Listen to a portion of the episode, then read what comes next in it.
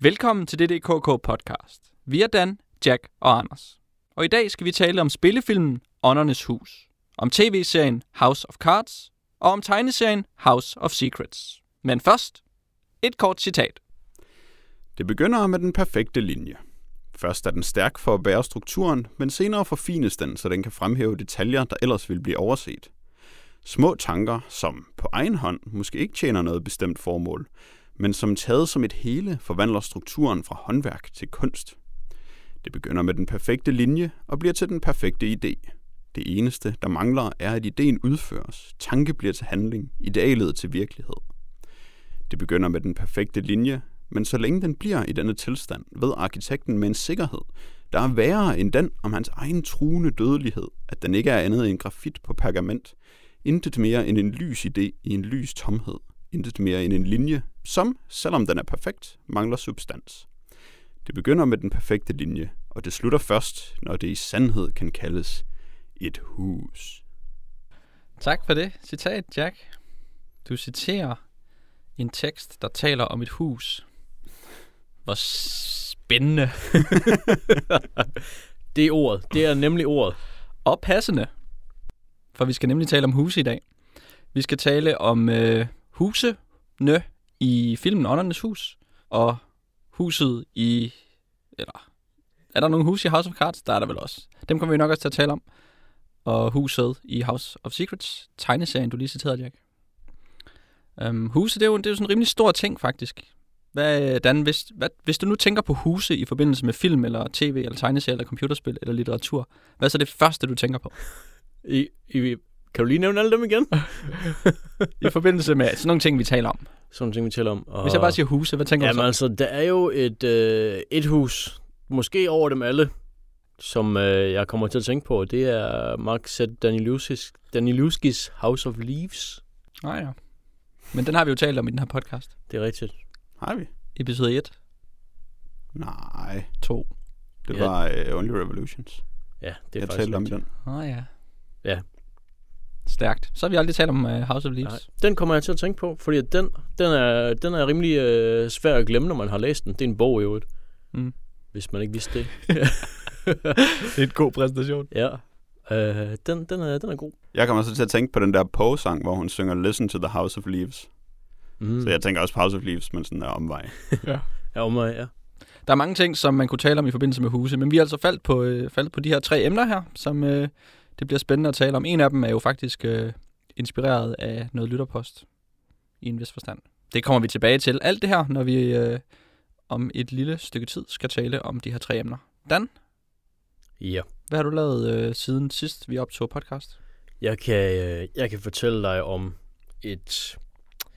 En dokumentarfilm hedder det, som jeg har set. Jeg vil prøve at nævne et eller andet i forbindelse med hus, men det virkede ikke helt. Den hedder øh, Cape of Forgotten Dreams af Werner Herzog, som vi alle sammen nok kender, øh, fra 2010. Og Den handler om den her øh, meget gamle hule i Frankrig, som, øh, hvor, det, hvor, det blev fundet, hvor der blev fundet de ældste hulemalerier nogensinde, og det er så sket for forholdsvis for nylig, og så er hulen så ligesom blevet beskyttet, og, øh, og der er taget en masse forholdsregler, så hulen kan blive bevaret for, for eftertiden. Så, og så har de så øh, Herzogs hold eller noget fået lov til at komme ind og, og filme lidt, og øh, holder sig til visse gangstier og filmer de her øh, utrolig, utrolig velbevarede og meget, øh, meget flotte øh, hulemalerier. Spændende. Jeg har øh, hørt, at Herzog er lidt af en lingvist. Kommer det til udtryk i filmen om hulemalerier? Han øh, filosoferer i hvert fald meget, hvis man kan, hvis man kan sige det på den måde. Mm. Taler meget om, om nogle ting, som... Ja, altså, jeg synes lidt, det er nogle svinkærner, han kom ud på på et tidspunkt. Det skal også siges, jeg tror faktisk, det var den film, der grundlagde mit had til Werner det? Herzog. Og Hans filosofiske lommebilliard. Ja, Hvordan er det, den det, slutter med en eller anden vildt udknaldet kommentar om, at vi alle sammen er dinosaurer eller sådan eller nej, andet. vi er jo alle sammen al- albino-alligatorer, der kigger tilbage i historiens afgrund. og der, Ja. der, der sad jeg sådan lidt og tænkte, ah, Werner Herzog. Du har en anden tolkning, eller hvad er det, du siger, Dan? Ja, jeg synes, jeg synes ikke, der er nogen grund til at blande alligatorerne ind i det. Øhm, men jeg synes, at nogle gange så er der nogle, nogle øhm, altså flotte øh, billedsekvenser, hvor, hvor, øhm, hvor de her billeder de kommer til sin ret og, og er, er, er spændende og interessante. Og så er der også øhm, nogle af de her øhm, folk, han interviewer, nogle af de her videnskabsmænd, arkeologer og lignende, der, der har med hulen at gøre, altså der tager billeder af alle de her malerier, og så laver alle mulige avancerede kopier af dem, og, øh, og finder ud af, hvad for nogle lag, der ligesom kom først og alt det her. Og det, det er også, øh, noget af det er også ret interessant, at finde, finde ud af, hvordan alle de her, de her nymodens redskaber, der tolker det her elgamle, øh, de her elgamle malerier. Og øh, så er det så de her andre gange, hvor han så lige kommer ud på et, på et sidespor og, og bare, altså egentlig bare ævler, sådan at ja, alt, alt for ham er jo film på en eller anden måde. Så øhm, de her øh, hulemalerier, de er jo næsten en film, selvom der måske er altså mere oplagt øh, allegorier til andet, øh, andre kunstarter eller andre medier, hvis man kan sige det. Så de er næsten en film, sådan proto-cinema, fordi at øh, en bøffel har lidt flere fødder eller sådan noget, fordi så det er som om, den bevæger sig. Øh, og en eller anden slæbe ser ud som om, den er hævet lidt, så det er næsten som, de råber. Øh, og det, det, det, altså, jeg har også set billeder af nogen, der, der er tegnet som de råber, og de, de råber jo ikke. Altså, man kan ikke gøre Det kan være noget hertog, tror jeg. Men, Men han er ret god til at være entusiastisk. ja, det er han virkelig. Det er han virkelig, og det, øh, det er da også, øhm, det, det har også noget at skulle have sagt. Altså, det er da meget fedt. Men, men øh, altså, igen, i den her dokumentar, der, der er der mange svingærner, som jeg synes, der ikke har så meget at gøre med, med, med det forhåndværende materiale, og så sidder man sådan lidt og tænker, jeg vil egentlig bare gerne tilbage til, til noget, der er relevant med, med hulen her. Og den her hule, den virker som, den er ret let at være entusiastisk over, Ja. uden at behøve at være en kæmpe idiot. Helt bestemt, helt bestemt. Altså, den, den, den taler meget for sig selv, men, men Werner Herzog, han, han er meget bevidst om, at han er Werner Herzog på en eller anden måde.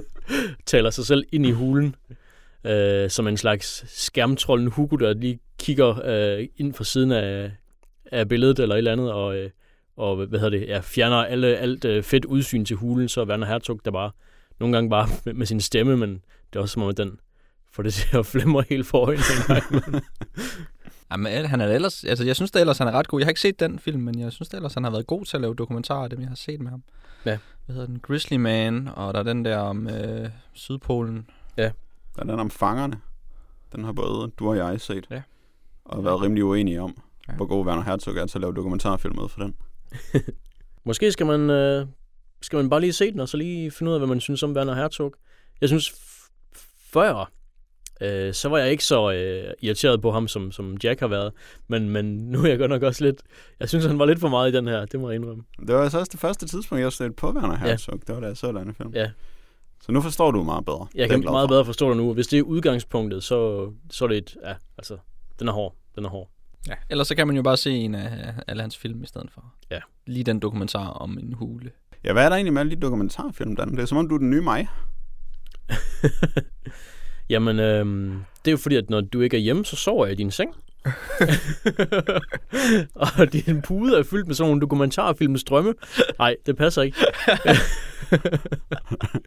jeg har bare øh, haft lyst til at se nogle dokumentarfilm, og så en gang imellem, så dukker der lige en op, som man tænker, det lyder spændende. Og så prøver jeg at se den, og så har det været en jamen, forholdsvis middelmådig fornøjelse indtil videre, faktisk. Uh, det kender jeg godt. Ja. Der var bare sådan en periode, hvor jeg fik øh, på nakken over at være ham, der der så dokumentarfilm her i redaktionen. Ja. Men det er, det er jeg ikke alene med mere. Ellers så har du bare brændt nallerne på alle de der øh, hulemands og Sandra Dennis, eller hvad hun hedder. Sandy Dennis. Sandy Dennis film, du har set, så du kan ikke rigtig se film længere. Nu, ja, nu er jeg jo ødelagt for så nu alle ser jeg en fremtid. dokumentar om huler, Ja. i stedet for film om huler. ja. Og hvis jeg kunne se en dokumentar med Sandy Dennis i en hule, det ville være det ypperste.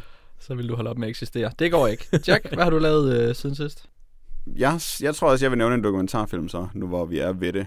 Øhm, en dokumentar, dokumentarfilm, der hedder Sick, med ene store bogstaver. The Life and Death of Bob Flanagan, Super Masochist. Som er en øh, biografisk dokumentarfilm, som man måske næsten kunne have gættet. Om øh, en fyr, der hedder Bob Flanagan, som øh, nogen måske kender fra den der Nine Inch Nails musikvideo, hvor han får stukket sådan nogle nåle i hænderne. Den blev forbudt på MTV. øhm, han er født med cystisk fibrose, som er en sygdom, der gør, at øh, alle hulrum i ens krop, de langsomt fyldes med slim. Øh, og så dør man enten af de følgesygdomme, man får, af at have en krop, der er fuld af slim, eller også så bliver man bare kvalt, og så dør man.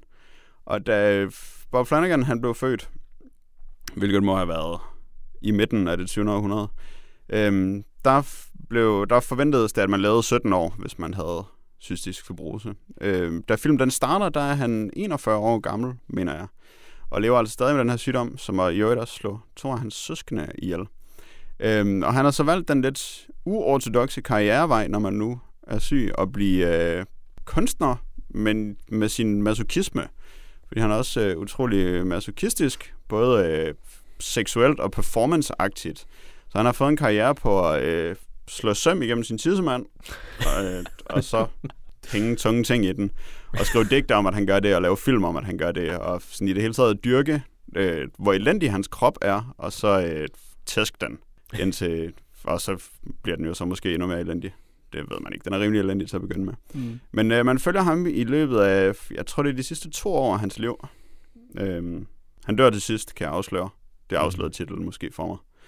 Øhm, og det var faktisk en, øh, det var en virkelig spændende dokumentar, fordi han har valgt en, et lidt, en uortodox måde at leve sit liv på, og han har haft nogle uortodoxe omstændigheder og gør nogle mærkelige ting med det. Og så er det sådan en af de dokumentarfilm, som kommer virkelig tæt på, hvor ham, der laver den, øh, sådan, er ubehageligt tæt på dem hele tiden, på øh, Bob Flanagan og hans kone.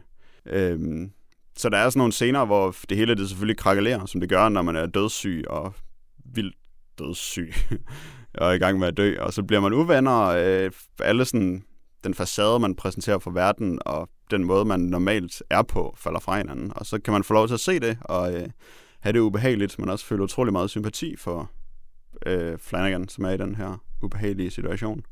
Så det er faktisk en rigtig god dokumentarfilm om et menneske, der lever Er den klam? og dør.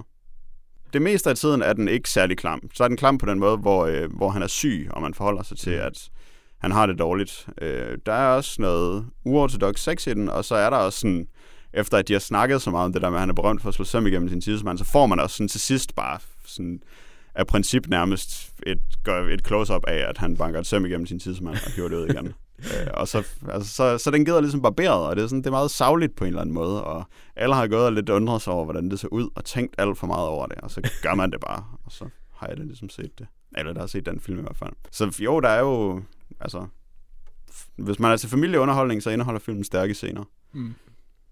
Okay. Det må man sige. Det var bare lige det, jeg skulle vide. Der er også et øh, virkelig sjovt møde med en ung pige, en 17-årig pige, som også har cystisk fibrose, som gennem Make-A-Wish Foundation beder om at få lov til at møde Bob Flanagan. Og så, er det sådan, så kommer hun sammen med sin mor og er en ung pige, der skal inspireres af Bob Flanagan, som er mega fucked up. Så det, det er også en mærkelig scene. Så han er blevet en form for talsmand for... Jamen, det er han lidt. Han skrev en bog om at have cystisk fibrose, som gjorde indtryk på nogen, i hvert fald på hende der pigen. Nu Så- er jeg ikke i kontakt med cystisk fibrose communityet som helhed, men, Okay. så jeg ved ikke, hvor indflydelsesrig den er. Men der er i hvert fald en, der har læst den Mm. og kunne lide den. Øh, Hvornår er filmen fra? Den er fra omkring årtusindskiftet, tror jeg. Okay. Det lyder meget måske lidt interessant. før, måske lidt efter. Den er rimelig god. Ja. Så hvis du godt kan lide dokumentarer, så kunne du Ja. ja. se den. Den er så over i det, man måske kunne kalde en biografi.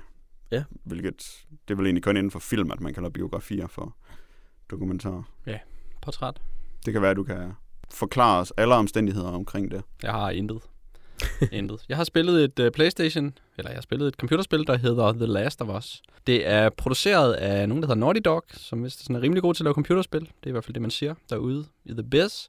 Um, og det er et, uh, hvad var det, det andet bedst indtjenende computerspil i 2013. Så det var sådan en af de helt store populære spil, og dem skal man jo lige se, hvad er for noget. Um, og det minder også om et meget populært spil på den der måde, hvor at sådan, alt er sådan rimelig flot og glidende og glat, og ikke for svært, og måske også sådan lidt dumt en gang imellem, sådan lidt, øh, lidt for simpelt. Øh, man løber for eksempel rundt i sådan en verden, og så er der indimellem bare lige sådan nogle planker, man lige skal flytte lidt. Og de gør sådan et stort nummer, at man skal flytte de der planker, men altså man kan virkelig ikke gøre det forkert. Men man skal lige lære at flytte nogle planker, sådan, så man kan komme videre. Så det virker som om, man gør noget, men det er aldrig rigtig en udfordring at gøre de her ting. Um, og så løber man rundt i sådan en spændende verden med sådan noget, der ikke er zombier, men, øh, men det minder virkelig meget om zombier. Uh, og så er det en slags sådan lidt smadret fremtid.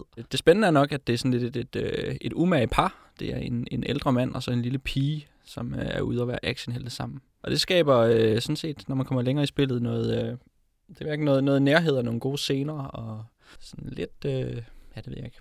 Jeg, jeg kunne overhovedet ikke lide spillet i starten, og så var jeg sådan rigtig irriteret over, at man bare hele tiden skulle kigge på folks nakker, mens de gik og talte i rigtig, rigtig lange sekvenser. um, og så vendte jeg mig måske lidt til det, og så begyndte jeg at holde af karaktererne. Så nu er jeg næsten kommet til slutningen i spillet, og så endte det faktisk med at være sådan lidt, lidt fedt at spille uh, The Last of Us. Lidt fedt. det, det, det er da meget godt for sådan et, øh, et, et gigantisk blockbuster-spil, der skal appellere til laveste fællesnævner. Mm. det synes jeg også. Men det er sådan, sådan genremæssigt, der er det bare sådan et Playstation-spil på den der måde, hvor man ser noget i tredje person, og så løber man rundt og skyder lidt og flytter lidt planker, og så nogle gange så skal man kravle op på noget. Men mest så løber man bare rundt og Mm. kigger på, hvor flot der er. Det er præcis. Og så er det meget lineært, øhm, så man følger en meget, meget tæt historie, og man har det lidt nogle gange som, at man går rundt i sådan kæmpe, fascinerende eller øh, omfattende omgivelser. Men spillet er rigtig god til at fortælle dig, hvilken retning du skal gå hele tiden. Så selvom at du føler, at du er faret vild og skal skynde dig rundt i sådan en kæmpe ruin, så er der bare én vej, og det er helt åbenlyst, hvad man skal gøre hele tiden. så det er helt vildt let at komme rundt alligevel. Man skal aldrig orientere sig. Det er som om sådan nogle spil, de næsten mere er interaktive fortællinger, end de er computerspil. Ja. Som om vi er tilbage til 90'ernes CD-ROM-produktioner Mm. igen, hvor man mest bare sådan skal trykke lidt på ting indimellem. Ja. Og så skal man gå rundt og kigge på, hvor flot det hele er. Ja. Men indimellem virker det meget godt. Øhm, De har sådan set gjort skydedelen rimelig svær af min oplevelse af det. Man er ret dårlig til det, men til gengæld så kan man kompensere ved bare sådan at løbe helt vildt forvirret rundt. um, og det kan de der modstandere, som ikke er zombier, ikke rigtig, de er ikke sådan helt gode til at håndtere, hvis man bare løber helt vildt meget rundt og lader sin våben, mens man bare løber rundt. så det, det bliver lidt, lidt tovligt og lidt tosset og lidt uæstetisk. Men uh, til gengæld så kan man Mangler slet bare lige lidt jaggedy sax, mens man gør det. Ja. Men til gengæld så kan man kompensere for at være dårlig til at ramme dem i hovedet med, med sine pistoler. Har du spillet Tomb Raider? Nej. Fordi jeg, jeg har en fornemmelse, der siger mig, at de minder lidt om hinanden, og jeg var rimelig vild med Tomb Raider. Mm. Så måske vil jeg også være rimelig vild med Last of Us. Det, det kunne godt være. Der er specielt, når man kommer man skal lidt langt hen i spillet, så er der sådan en bane, som... Altså, det kan godt være, det var meget subtil, men det mindede... Jeg havde det som om, at jeg var med i First Blood, og jeg var Rambo. Wow. That's high praise, man. Det er det. Så der var lige sådan et rigtig godt øjeblik. Ja, det lyder ret godt. Men det var også, fordi jeg sådan var god, så jeg vandt bare over mine fjender. Og så det er jo, skal Ligesom man ligesom Rambo. gøre for at føle, at man er Rambo. Ja, klart nok. jeg lå ikke bare forvirret rundt. det, det er rigtigt. Så ja, det er Last of Us. Et, det er sådan noget, man kan give folk i julegave, tror jeg. Det tror Hvis man jeg. har sådan en fætter på 17. Gør det. Hvad var det mest indtjenende spil i 2013? Bioshock Infinite? Var det ikke GTA? Nå, Jeg nikker. der kom en GTA. Ja, okay. Ja. Så yes. Dan, har du øh, lavet mere? Øh, ja. Øh, og det er sjovt, du siger det der med, at øh, du prøvede noget, at, som du var lidt sur over i starten, og så det endte med at blive lidt fedt. Øh, jeg havde en, s- den samme oplevelse med en tegneserie, der hedder Wet Moon. Øh, skrevet og tegnet af en gut, der hedder Ross Campbell, og udgivet af Oni Press. Og øh, den er, øh, jeg tror, der er seks numre indtil videre, der skulle komme otte i alt, men de er til gengæld ret lange. Så det første nummer er måske på 178 sider, og så nummer to er på lige under 200 sider eller noget i den retning. Så det er omkring den, den mængde sider, de er. Hvad hedder det? Den handler om øh, sådan en lille sydstatsby med et universitet, hvor der går en, øh, en masse øh, unge, øh, ja, en masse unge, der lige er begyndt i college, og så render de rundt og er mest af sådan nogle goths, eller punks, eller hvad de nu ellers er. I starten, så øh, hovedpersonen, tror jeg godt, man kan sige, selvom personen generelt er ret stort, og den følger ret, ret mange personer ret tæt, så er hovedpersonen en, øh, en, en pige på 18-19 år, der hedder Cleo, øh, som er sådan en rigtig goth, og sådan går rundt i, øh, ja, ja, hvad for noget, sådan noget tøj, som sådan nu har på, og ryger rigtig meget og sådan noget, og er lidt tyk. Og i starten, så, så hele første, øh, ja, hele første nummer faktisk, så var jeg sådan, så sad jeg bare og syntes, de der personer, de var så mega ringe. De, der var ingen sådan fede træk ved dem, og de var bare alle sammen sådan nogle teenage-idioter. Øh, også dem, der var et par 20 og sådan noget, og de var sådan alle sammen usympatiske og sådan noget. Og så kom jeg til at tænke på, at det er sådan ret, det er sådan ret godt træk, træk for nogle teenager, øh, som øh, hvis man sidder udefra og hører øh, en, en samtale mellem to teenager i et tog eller et eller andet, så tror jeg, at det er sådan ret det er sådan ret realistisk, at man vil synes, at de er nogle kæmpe idioter, der ikke har nogen sympatiske træk overhovedet. Eller måske ikke kun med teenager, måske bare med alle mennesker sådan generelt, hvis de taler internt nok. Men øhm, så, så læste jeg lidt videre, og så begyndte serien at vokse ret meget på mig i løbet af, af, anden, øhm, af anden, andet nummer. Og så nummer tre, den, øh, det er så lige før, at jeg vil kalde den ret god faktisk. Der er det som om, at der bliver... Øh, der, der lærer ham her, Ross Campbell, måske også at have en, en øhm, mere øh, sammenhængende historie og en bedre... Altså, han er bedre til at fortælle. Han er rigtig god til at tegne, det er han hele tiden. Øh, men hans sådan, fortællinger og opbygning af, af historier, øh, altså det man kalder pacing eksempelvis, det, det er... Øh, det, der mangler i hvert fald noget i, i første nummer. Øh, men øh, den, den endte med sådan at være... Øh, øh, nummer tre, som jeg har læst øh, her for nylig, den, den endte med sådan at være ret charmerende, og de er, udover at de nogle gange er nogle forfærdelige idioter, de der folk, der, der så behandler hinanden øh, rigtig elendigt, så er der sådan, inden under den der sådan eoni og, og øh, livslede, så er der sådan et eller andet så prøver de bare på at være altså mennesker, og så er de bare helt vildt dårlige til det. Og det er sådan lidt, det er sådan lidt charmerende, og så nogle gange så lykkes det dem at, øh, at være gode ved hinanden, og så er det, øh, så er det faktisk ret fedt.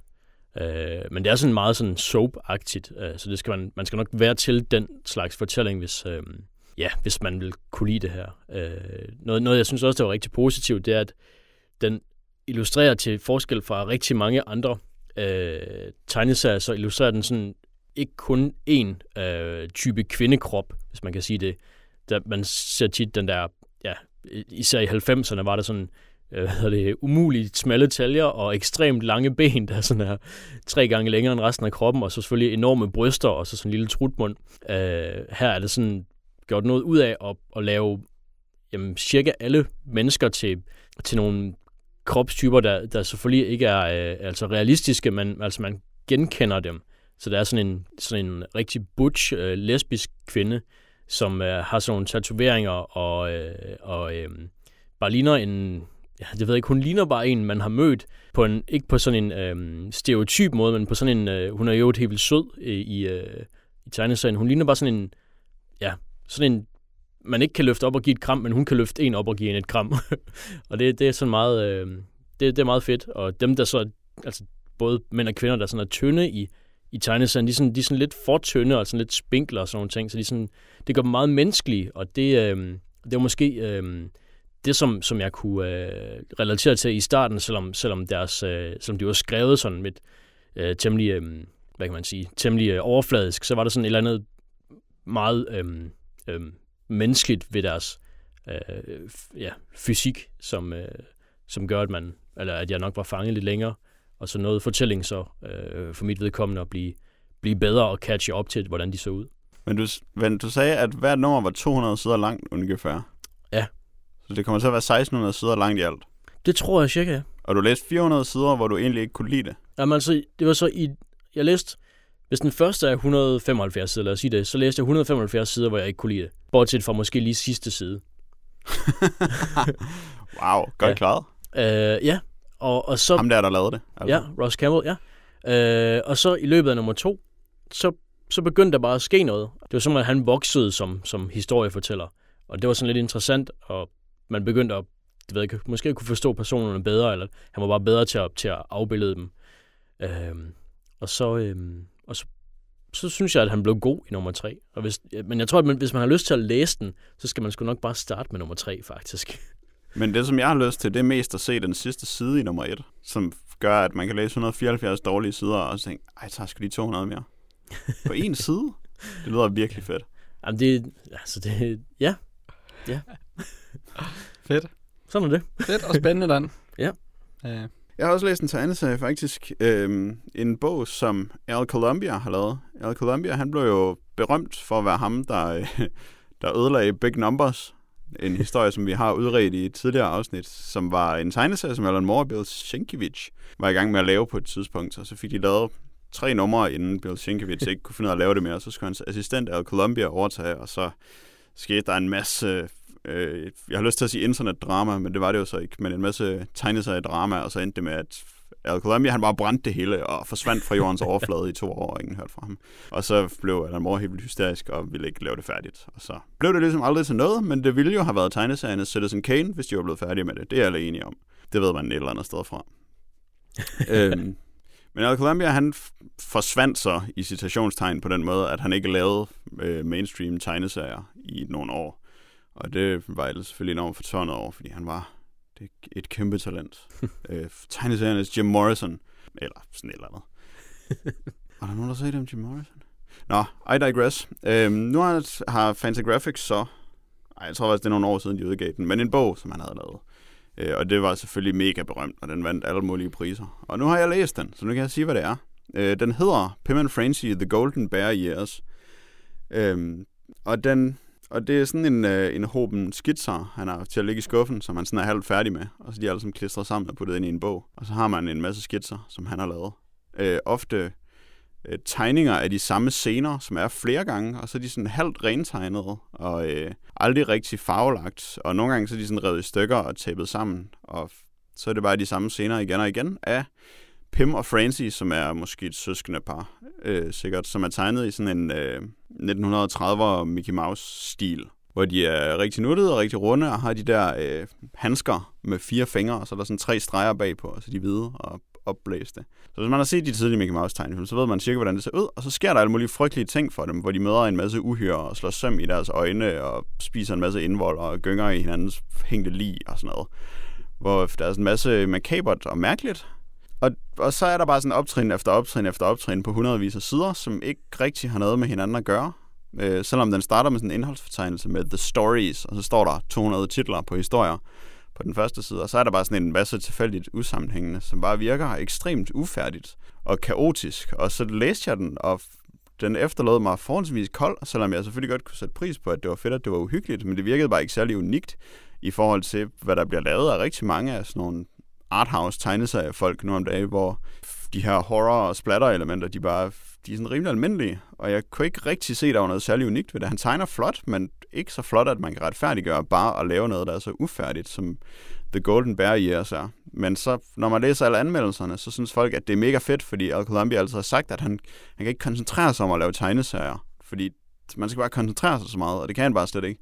Og så er det bare derfor, han ikke har lavet det færdigt. Og så er det bare, fordi han er så forpinelig en kunstner, at han ikke kan koncentrere sig om at lave sin kunst.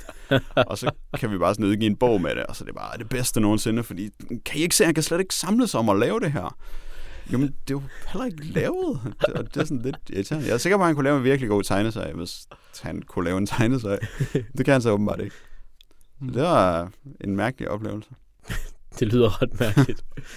så øh, på en skala fra øh, fra 1 til Jim Morrison. Hvor, hvor, hvordan øh, bedømmer du så Al Columbia? Så får den øh, koncentrationsbesvær. Godt. Godt, Al. Tak. tak for det. Det var alt for vores lille runde her. Øh, så synes jeg, vi skal gå i gang med det første emne i vores øh, hus-tema. Øh, House of Spirits, eller Åndernes Hus, som vi nok egentlig bare skal kalde den i dag. Den er jo dansk og instrueret af pære danske Bille August. Filmen er baseret på en roman fra 1982, La Casa de los Espíritus af Isabel Allende. Øhm, og så er den her spillefilm altså indspillet og, eller udgivet i 1993. Det er en såkaldt dansk, tysk, portugisisk koproduktion, hvor de her nationer altså er gået sammen om at, at finansiere og, øh, ja, og producere den her film. Og udgivet af Miramax, øh, i hvert fald i USA. Den foregår i Chile og omhandler en familie, bestående af, jamen der er jo en, en hel masse folk, og dem kommer vi nok til at tale om ja. i et eller andet omfang, men det bliver sikkert også helt forvirrende. Um, og det er nok måske vores skyld, men det er sikkert også den her films skyld. um, men uh, i hvert fald Meryl Streep og Glenn Close og Jeremy Irons og Winona Ryder og Anthony Banderas er Maiden, um, hvor at, uh, Jeremy Irons er vores, uh, vores gamle fader, patriarken, ja. Og så har vi så den her familie, som gennemgår en masse ting jeg orker virkelig at tale om den her film, fordi den er så, øh, så propfyldt. Men jeg kan tale om, hvorfor vi, vi lige præcis er faldet på den her film. Øh, og det er fordi, at jeg øh, en kæmpe brøler for et par podcasts siden kom til at tale om Bille Augusts øh, instruktør øh, øvre øh, og nævnte Åndernes Hus som en god film. og jeg, jeg, jeg må have tænkt på noget andet. Jeg ved ikke, hvad jeg har tænkt på. Men vi fik også øh, lynhurtigt et, øh, man kan ikke sige et surt opstød, det var mere et, øh, et komisk surt opstød af Bavnvig, som skrev ind og sagde, at, øh, at vi tager fejl. Det er en elendig at, film. At du tager fejl. At, at jeg, jeg synes lige, du skal tage den her på din egen kappe. øhm, og så fik jeg nævnt, men så må jeg jo hellere få se den som en, som en kommentar til, til det stykke lytterpost. Og det er jo så selvfølgelig endt med, at nu ja. skal vi tale om den her, den her film. Um, men det er sjovt, fordi Anders, i min mm. kollektive hukommelse, øh, min racehukommelse, min reptilhjerne, mm. om end, hvad, hvad, eller hvor det nu er henne, så, har jeg også sådan, så havde jeg det indtryk, at, at det var en velanset film, at det var en ja. god film, ja. som folk generelt synes var god. Det var sådan et eller andet, ja. øh, jeg kan bare huske, at der var, altså, jeg har ikke været særlig gammel, da den, da den udkommer. Jeg har bestemt ja. ikke haft smag for film, da den udkom. Nej. Så jeg har bare haft en, en eller anden idé om, at det her, det var noget stort, og det var sikkert ja. øh, sådan noget, som man hørte om i medierne, som en, en stor dansk bedrift. Og man har nok ja. fulgt Bill August rimelig tæt på det tidspunkt, fordi det var hans store Amerika-eventyr øh, med rigtige skuespillere og sådan noget. Ja, rigtige så, skuespillere, ja. Så de nok solgt den lidt, øh, lidt højt. Um, det kunne man tro. Men helt kort fortalt, så handler den, øh, så har den sådan en, øh, en ramme, hvor vi starter med at følge Winona Ryder, som er øh, datter til Jeremy Irons, og hun øh, citerer sin afdøde mors dagbog om dengang hun var barn og første gang så Jeremy Irons, og, og vidste, at de var forelskede, selvom at hun var to, og han var 20 eller sådan noget i den stil. um, og så kører den ellers op i sådan en lang familiefortælling med en masse forviklinger, og der sker en masse ting. Det, det er en, en dramamaskine, den her. Det er simpelthen dybt imponerende, hvor mange ting, der sker i den. der er ikke det, de ikke har. Altså, to sekunder inden, så er der en, der er synsk, og så er der en, der er forgiftet. Og så er der... altså, det, det, det er fantastisk. Og så har han fundet guld.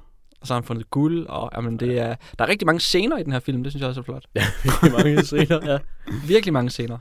Og de var totalt smukt indrammet, som når Jeremy Irons han sidder i kirken sammen med sin søster Glenn Close, og så skal hun sådan viske forsigtige beskeder til ham, og så er det bare sådan direkte på Jeremy Irons, og så kommer Glenn Close ind fra siden og visker ind i hans ører i sådan en perfekt profil, som bare ligner en dårlig tegneserie. Altså, der er noget med... Der er mange ting, vi kunne tale om den her. Jeg har virkelig ikke lyst til at tale om historien, fordi det bliver forvirrende og hæsligt. Så der er noget, du har lyst til at tale om med den her spektakulært amatøragtige film. Ja, for eksempel øh, det amatøragtige. Hvis vi ikke ser på, hvor dårligt fortalt den er, hvis vi bare ser på det filmhåndværket, Dan, har du så en kommentar til, øh, til Åndernes Hus? Ja. Den er fra 93, det skal Ja. den have med, ikke? Det, jo, jo. Øh, Så der er nogle træk, som måske er 90 så, så men så. Øh, men, men jeg var stadigvæk, altså jeg var stadigvæk overrasket over, at, ja, at det, noget af det virker virkelig som noget bras, ikke? Både, ja, øh, jamen, ja, der er så mange ting, der bare vælter ind i mit hoved nu. Altså, skuespillet øh, no, er, er nogle gange bare sådan helt, helt ved siden af. Hændelserne, at man ikke sådan, ja, altså, hvordan det hele er sådan er sat op. Øh, øh, kulisserne, øh, på et tidspunkt, så kommer Jeremy Irons ind i øh, sådan en lagerhal, hvor han skal, han skal lede efter Antonio Banderas, fordi han vil skyde ham. Og det er bare, det, det ligner sådan et eller andet fra Gears of War, med sådan nogle sandsække, han kan sådan løbe frem og tilbage til. Det er bare sat op på sådan en fuldstændig ulogisk måde. Altså, der, Hvide sandsække i en Ja. fuldstændig hvid lade. Ja, det det, er det, og det, hvad hedder det, um, jeg, jeg prøvede virkelig meget bagefter at tænke over sådan, at okay, det er sådan, vi har um, Isabel Allende, og øh, det er øh, Sydamerika, Latinamerika, og det er noget magisk realisme, de prøver på at få til at ske. Men de får, den, de får, det rammer bare altid ved siden af. De kan ikke lave det der subtile, øh, magiske realisme-agtige noget. Øh, de, de, de, det er bare altid så lige i ens fjes. Det er måske også meget sigende, at den scene så udvikler sig med, at Jeremy Irons skal hen og sigter lidt på Antonio Banderas, der ligger og sover. Og så står han sådan lidt og stener og sigter på ham. Og så vågner Antonio, og så sparker han Jeremy Irons lige i nokerne. og så løber han hen og tager sin hest og løber ud af laden. Mens Jeremy Irons ligger og holder sig på nokerne. og, og, og Antonio Banderas, han, han vågner på den der overlegne heltemåde, som om Ja. at det var revsøvn. For så slår Ja. han øjnene op som, haha, jeg har dig, og sparker dig i nukkerne. Ja. Men så han er vågnet lige så stille, og så han, nå okay, han ligger der, jeg, jeg, jeg lader lige som om. Ja. Jamen, det er, ja. det er en sigende scene. Jeg synes, det er sjovt, at... Ja, altså nu... Jeg giver mig lige til at give Bill August skylden for en masse af de ting, der sker i den Ja. her film. Det er ikke så, han, er, han står sikkert ikke alene om det, men han har været medvirkende. Så han får skylden for for eksempel den her idé, som han nok har haft, om at nu har jeg Jeremy Irons, sådan en rigtig karakterskuespiller. Så skal han rigtig spille karakterskuespil. Derfor skal han konstant have sådan et andet næb, og så skal han smaske helt vildt, mens man, han taler. Fordi det er sådan en rigtig sjov character quirk, som kun sådan en rigtig stor skuespiller kan gøre overbevisende. og så går Jimmy Irons bare rundt med et andet næb og smasker helt vildt, når han taler. Og man forstår overhovedet ikke, hvorfor. Fordi det, er, altså, det- virker ikke som om, han har en mund, der ser sådan derud. Det virker bare som om, han går rundt og laver et andet næb hele tiden. Ja. Ja. Om de har helt klart skulle, altså vi, vi, vi ser ham jo som ung i sådan normal Jeremy Irons alder på det tidspunkt, kan jeg forestille mig, måske lidt, lidt yngre med, med makeup og så skal de så skifte til, at han bliver rigtig gammel, og så giver de ham sådan en eller anden sådan mundprotese, Ja. som om han har sådan lige præcis sådan en mærkelig andenæb på, og det er, Ja. når man bliver gammel, så får man ikke sådan et, et andenæb. Man får ikke et, gamle mennesker har ikke et næb. Altså, det er rigtigt. Første fejl. Første fejl, mand. Øh, øhm, Okay, måske skal vi tage de gode ting så, fordi det er sådan rimelig hurtigt overstået. Biluheldet. Nemlig, Ja. Er I med på det? ja, det er vildt. det er det gode i filmen. Ja. det er vildt. Men øh, vil, vil, du, vil du beskrive den, Jack? Det er, øh, svigerforældrene er på vej ud til det landsted, som øh, Jeremy Irons har købt til at gå rundt og have et andet næb på. Øh, og de nægtede at tage toget af en eller anden grund, så de kommer kørende i deres bil hen over en fuldstændig øde mark, der fører hen til de her togskinner, hvor der står sådan en lille skur ved siden af, hvor man kan stå i toget. Så kommer de kørende, så holder bremsen, må vi gå ud fra, at det er pludselig op med at virke. Så bilen, den kører bare, og det, det vil jo være fuldstændig grotesk at dreje væk fra vejen i den her situation, fordi der er jo en fuldstændig øde mark. Der er ikke engang sådan en grøft, som man kunne køre galt i. Man kunne bare sådan køre ud på marken og køre. Øh, men i stedet så vælger de at køre lige ud, og de kan tydeligt se toget, der nærmer sig, og de kan tydeligt se, at de kommer til at ramme det her tog. Og så bilen når hen til togskinnerne, og sådan lige før sammenstødet sker, så er der en gigantisk eksplosion ud af ingenting, som selvfølgelig fuldstændig fjerner alle spor af bilen og toget og alting. Og så, ser, så klipper vi til en scene, hvor vi kigger op i luften i bedste Peter Jackson Bad Taste-stil, hvor morens hoved kommer flyvende efter at være blevet sprængt af af eksplosionen, og så er der sådan et spor af slim og blod, der ja. følger efter det. Roterende om sin egen akse, stadig med sommerhat på. Ja. og forsvinder ud af billedet. Hold da op, mand. Jeg troede ikke mine egne øjne. det var så utrolig godt i forhold til resten af filmen. Mm. ja. På et tidspunkt, når, når Jeremy Irons er gammel, så smadrer han lige sådan en bilrude med sin stok. Ja, det var også fedt. Det var fedt nok. og på et tidspunkt bliver datteren taget til fange af øh, pseudonazisterne. Ja. Som selvfølgelig er den uægte søn. Ja. Øh, og så bliver hun tæsket sådan rimelig meget. Og så sidder hun på et tidspunkt i en sådan rum og er blevet tæsket ret meget. Hvor hun sådan virker som, hun er blevet tæsket rimelig meget. Det var også, ja. det var også okay. Der var en scene, som, som sprang ud, øhm, fordi den ikke havde rigtig havde noget med den her film at gøre. Der var ikke rigtig nogen, der kunne spille dårligt skuespil i den. Men det var bare sådan et sted, hvor man tænkte, åh, det var egentlig taget rimelig 90-agtigt, og det vil man ikke se i dag. Og, og det er det der med, at der pludselig bare er sådan nogle nøgne børn. Og det synes jeg, det springer virkelig oh, ud. Ja. Det, man altså, øh, det virker næsten helt sært. At bare sådan se to børn, der løber ned til noget vand, og så begynder de sådan at tage deres tøj af. Og så tager de alt deres tøj af, og så går de sådan rundt ja. nøgne. Så bader de med sine nøgne. Ja. ja. Og børnene har kønsdele. Ja. ja. Det, har det var det, altså køn i 90'erne. Det har, ja, det har børn ikke i dag, tror jeg. Nej. Øh, det er rigtigt. Det virker som noget, der ikke, øh, der ikke kan lade sig gøre længere. Og det er en seneste, altså det springer virkelig ud. Det, det, ja. det er spøjst. Så, så de to børn, der går ud og bader, de kommer selvfølgelig, de er selvfølgelig blevet væk. Og så, bliver de, øh, og så kommer forældrene hen, og Jeremy Irons, han er selvfølgelig pisse sur, fordi han er sådan en sur gammel mand. Ja. Og så øh, siger han, at hun aldrig nogensinde må se sin ven Pedro igen. og så er der sådan en scene, hvor de her børn her, de kigger med længsel efter hinanden. Og så råber øh, øh pigen hedder Blanca, Bianca, og drengen hedder Pedro. Så råber Bianca, Pedro! Og så råber Pedro, Bianca! Ja, og rækker ud med hånden. Sådan. Og rækker ud med ja. hånden, og det kører sådan frem og tilbage. Og så klipper man til 15 år senere, hvor datteren har været på kostskole i 15 år, og så er de bare sådan kærester, og det er selvfølgelig Antonio Banderas, og alle ved det. Smukt. Ja. og så... Prøv, prøv at gætte, hvad der sker. Prøv at gætte, om han ikke kan lide, at de skal være kærester, men så vil de gerne være kærester. Og så bliver de alligevel kærester til sidst. Fordi det er det, der sker. Altså, ja. det, er jo, det er jo nærmest alle konflikter, som, som man har kunne finde i, i, altså, i en familie og, og i et menneske, og så har man prøvet at stoppe den i den her film. Det, ja, det er sjovt, fordi jeg kan i teorien godt se, se øh, det, du siger med, at der sker så mange ting, men de sker præcis, man forventer, at de vil ske. Og derfor så virker det som, der ikke sker noget overhovedet. Ja. Og man kan sige, at nogle af tingene bliver så ikke brugt så godt. Ja. For eksempel, at vores, det man tror i starten af vores hovedperson, Clara, spillet af Meryl Streep, hun er så synsk og øh, kan udføre telekinese. Ja. Men det har ingen funktion i filmen. Hun skal da finde hovedet. Men det er jo ligegyldigt. Når hun finder hovedet, så er hun ligeglad, så føder hun et barn ja. i samme scene. Ja. Der sker så vildt meget, at det er ikke engang noget, det har ikke engang værdi. Og der er ikke noget af det, der bliver fortalt på en måde, der gør, at man kan relatere sig til noget af det. Nej. Jeg kan overhovedet ikke huske, hvornår jeg sidst har været så fuldstændig ligeglad med en gruppe personer i slutningen af en film, når tingene kommer på spidsen. ja. Jeg synes et eller andet sted også, det er meget sigende, at uh, på IMDb, der er der tre citater fra den her film. Og den er to og en halv time lang, hvor de snakker stort set konstant der kan ikke være særlig mange film på IMDb, der er citeret så lidt. Og det, jeg synes, med det samme, øh, hvor Winona Ryder begynder at lave den her voiceover, det, hendes, altså den måde, de taler på i filmen, ikke kun Winona Ryder, men jeg tror, hun gør det værst, den, den mærkelige sådan, dialekt eller accent, det er meningen, de skal have, det, der ikke er rigtig er nogen dialekt eller accent, fordi det er jo altså hvide mennesker, der skal spille folk i, i Chile. Mm. Det er simpelthen, det, det, det var så, det skurede bare i mine ører, den måde, altså, den måde Winona Ryder, hun snøvler sig igennem den her voiceover på. Ja. Det synes jeg virkelig ikke, det var, øh, det var virkelig ikke så godt. ja, og så prøver den jo så øh, sådan, sådan kluntet øh, to tredjedel ind i filmen, og pludselig få den til at handle om chilensk øh, politik og sådan en revolution og sådan noget. Ja, der, der er det lidt for sent at forbinde den til noget historisk, tror jeg. Eller følte jeg. Jeg forbinder den til Chile. Forbinde den til Chile. Det har de jo ikke ja. gjort indtil. Nej, nej, det er det. Og det øh... og virkelig nogle lamme bananrepubliks oprørere, der tager magten i landet. ja. Sådan nogen, der bare sidder med fødderne op på de flotte skrivebord i det tidligere parlament, og så vil de bare have folk biler, og så sidder de bare med overskæg og barat og Ja. smasker og vil ryge en cigar eller sådan et eller andet. Virkelig fjollet ja. karikatur af en oprør. Det er virkelig noget bras. Og man, man bliver, altså, man forstår jo godt ideen med, hvad det er, der foregår her. Altså, Isabella Lende, hun har skrevet sådan en eller anden øh, familiekrønike, som var, sikkert har været en kæmpe roman på utrolig mange sider, hvor hun har ændret Chiles historie og forklaret nogle mennesker, så man kunne forstå, hvordan de interagerede med hinanden. Og så er det bare på den mest talentløse og overfladiske måde blevet overført til en film.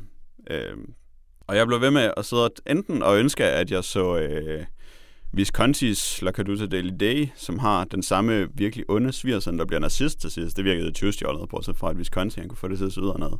Eller There Will Be Blood, fordi Ja. det virker bare som... Det er som om Jeremy Irons, han vil vise, hvordan man gør det, Daniel Day-Lewis, han gør, men bare sådan, hvordan gør man det stik modsat og forkert.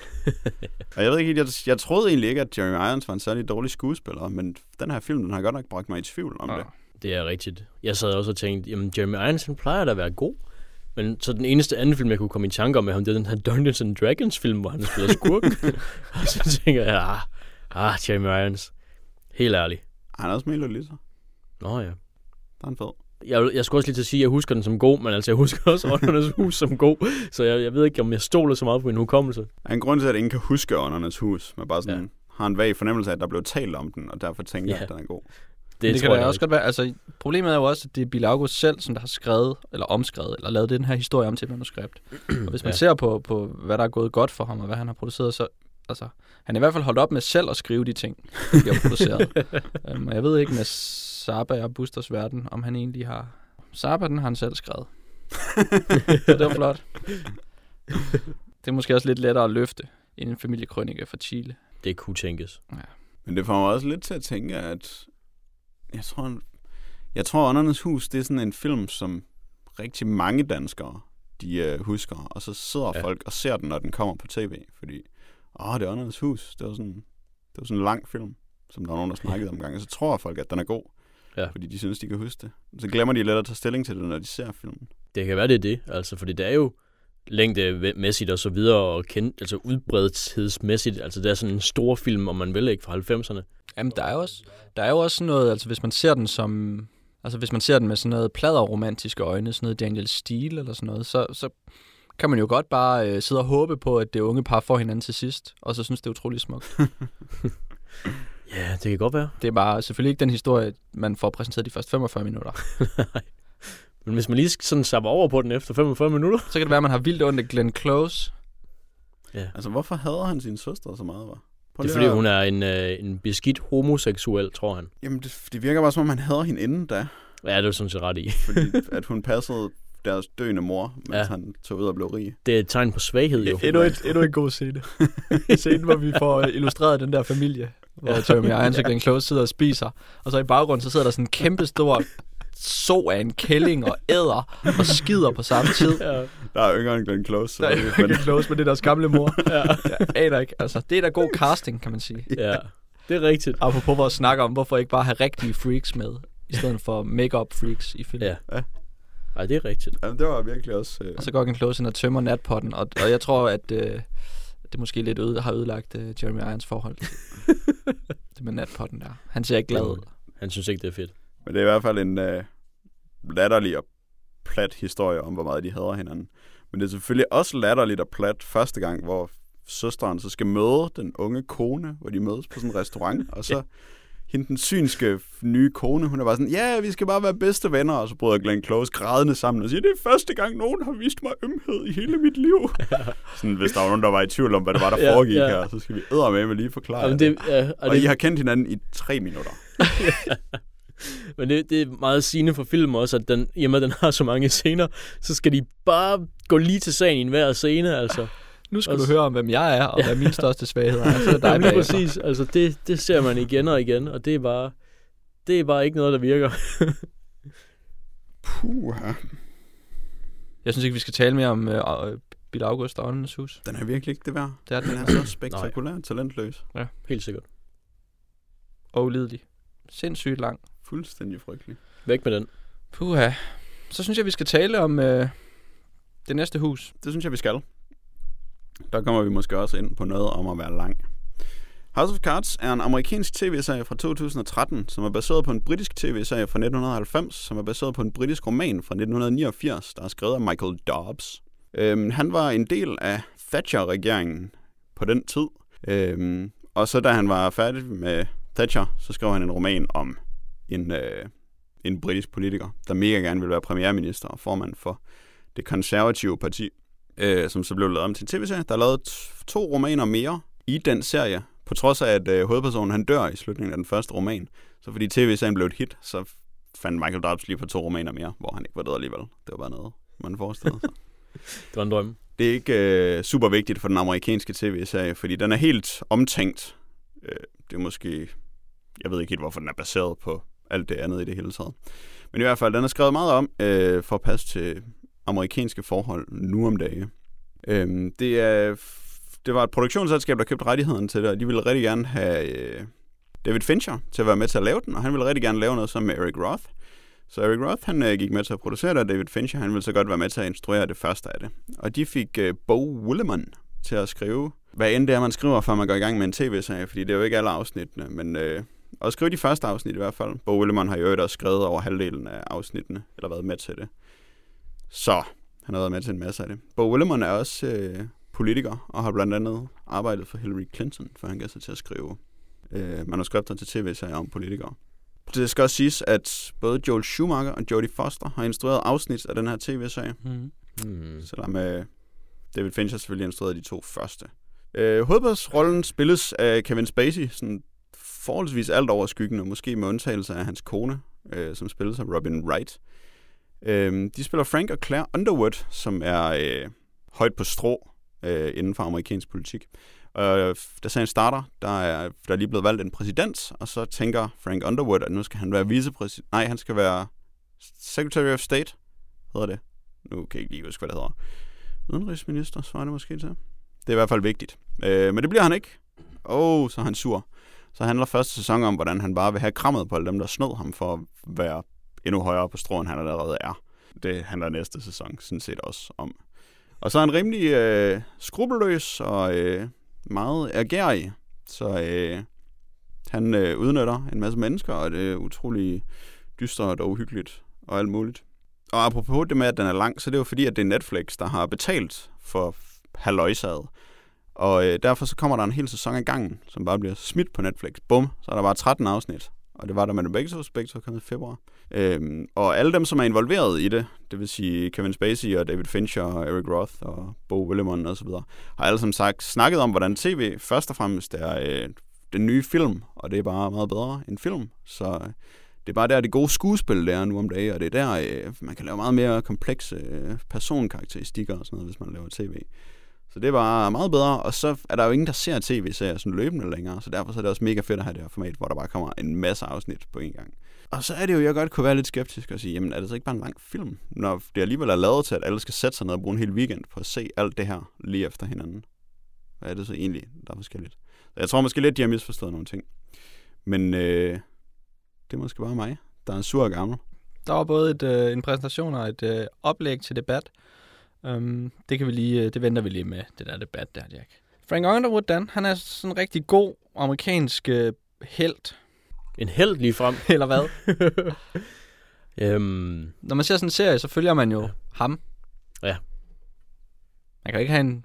Altså, du ved, ligesom uh, Breaking Bad. Ja. Der, kan, der har vi sådan en held, som er sådan lidt, lidt rå i filten. man kan måske nærmest, nu nævner du lige øhm, Breaking Bad også, man kan jo nærmest fristes til at kalde dem antihelte, hvad det sådan dækker over. Kan man det? Kan man ikke det? Altså, jeg ved bare ikke, hvad der øh, skulle være... Altså, en antihelt skal jo ligesom have en eller anden form for familiende persontræk. Det har jeg lidt svært ved at få øje på, hvad Frank Underwood Ja. ja. så er der. Måske også Walter White i virkeligheden. Ja. Nu, Men der kan man ikke det. sige, at han har en familie, som han gør noget for. Ja. Ja. Det har Frank Underwood måske også. Øh, jeg, jeg vil... Hmm, det, det er faktisk et godt spørgsmål. Øh, eller det, det, det er et godt, en god kommentar, Jack, fordi jeg havde i øhm, første sæson af House of Cards, der havde jeg en, en, en fornemmelse af Frank Underwood, som jeg vil ikke sige som værende god nok på bunden, øh, men som værende, som ha, som at han har et eller andet menneskeligt i sig. Der er blandt andet det, det der afsnit, hvor han er tilbage på sin gamle skole og møder sine gamle skolekammerater, og de taler om gamle dage, og de pillede lidt ved hinanden og sådan noget. De ligger og sover et eller andet sted, de ikke må. Og, og det er som om, at der er et eller andet menneskeligt ved ham der. Øh, og i, øhm, i øh, sæson 2, og jeg ved ikke om, altså vi kan vel godt spoile sæson 2, kan vi ikke det? Og jo, vi kan spoil det hele. Vi kan spoile det hele. Uh, i, sæson, I sæson 2, der starter han jo rimelig hårdt ud med at være en uh, skrupelløs bandit uh, ved at dræbe hende her journalisten Zoe. Zoe. Uh, og, og derfra så, så, altså, så er der, altså, der, er ikke, der er ikke rigtig nogen sådan coming back fra det. Uh, han er også rimelig skrupelløs i slutningen af sæson, sæson 1. Men altså, um, en sæson, tænker jeg, det er som en, en form for en ny start, hvor han kan altså måske ikke redeeme sig selv, men gøre et eller andet. Vis, vis et eller andet. Og så den første sæson, der har han haft længere tid til at, sådan, at forberede sig og bygge op til at slå nogen ja. ihjel. Det er rigtigt. Her så er det bare øh, skub ud foran et øh, subway train, og så, øh, så han bare, øh, ja altså, så ved man, at han ikke vil sky nogen midler for at opnå det, han vil, og, øh, og det, det er så det, man bruger resten af afsnittene på, kan man sige. Så øh, ikke, så, øh, ikke så mange formidlende træk øh, i sæson 2. Det var det, jeg, jeg egentlig kom til. Øh, hvorimod, at jeg følte, at han havde nogen i sæson 1. Men er det ikke mest bare, fordi man lidt går ud fra, at han har nogle formidlende træk i sæson 1? Det er, fordi han er Kevin Spacey. Der ligger så meget i den karakter. Han har den her skjulte dagsorden altid. Og man kan lidt godt lide ham. Og sådan er det med, det ved jeg ikke, hvis man tænker tilbage på, øh, på de, de roller, han har spillet, så ligger Frank Underwood rigtig tæt op af den rolle, han har i Seven, eller i Usual Suspects, eller i øh, ja, K-Pax eksempelvis, men... hvor han er den her person, som man sådan set godt kan lide, men som har den her, der er et eller andet øh, tiltalende ved ham. Han har en eller anden Kevin Spacey-hed, som gør, at vi godt kan lide ham, når han gør de her ting. Nu har jeg ikke set K-Pax, men jeg synes bare ikke, at der er nogen af de andre film, hvor jeg ville kalde ham en held. Eller nej, en det er nej, bestemt ikke. Han er jo skurken i de andre film. Så det, ja. altså, han er jo og Men vi kan godt det er derfor, lide ham. jeg siger, at han er heller ikke helten her. Det betyder ikke, at vi ikke kan lide ham, sådan set. Alle er jo vilde med en skurk, det ved Mark Miller der. Han har lige skrevet til, hvis han hvor meget vi elsker skurke. Ja. Men det, altså, det er jo rigtigt, vi kan jo godt lide ham. Men det er jo ikke, fordi han er en held eller en antiheld. Han er jo om noget skurken. Ja. En skurk, vi godt kan lide. Mm-hmm. Ja, altså det, det kan så diskuteres, ikke? Øh, jeg kunne godt lide ham i første sæson, men i løbet af i anden sæson, der der er der den der, altså i første sæson, der har, sådan, der har han den der forbindelse til publikum, hvor han sådan ofte taler til os, eller til kameraet, eller man skal sige, og så kommer med sine blikke en gang imellem. Og det synes jeg, der er skruet en del ned for i anden sæson, faktisk. Eller også så var det måske bare ikke, så var det ikke nær så kraftigt for mig, som det var i første sæson. Fordi jeg måske har vendet mig til det, eller fordi at han bare øhm, ikke kan veje op for alle de forfærdelige ting, han gør med sin lille øhm, sidebemærkninger, som i, i første sæson. Det er som om, den ligger sig, hver gang han lige taler til os, så ligger tv-serien sig i sådan et eller andet dokumentarisk, factual spor, hvor den ligesom siger, prøv at se, hvor onde politikere kan være, og hvad deres knæb egentlig er. Det er faktisk ikke det spor, den ligger sig i. Eller jo, på en måde så er det.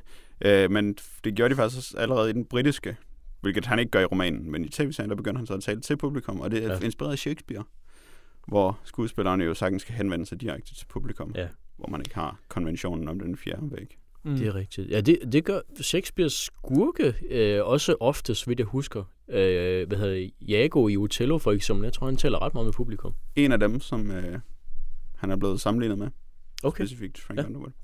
Øhm, men jeg vil da, det er rigtigt, han taler mindre med publikum i anden sæson, men jeg synes også, at grunden til, at man måske føler mindre sympati for ham i anden sæson, er også forbundet til nogle større strukturelle problemer, kan man måske sige.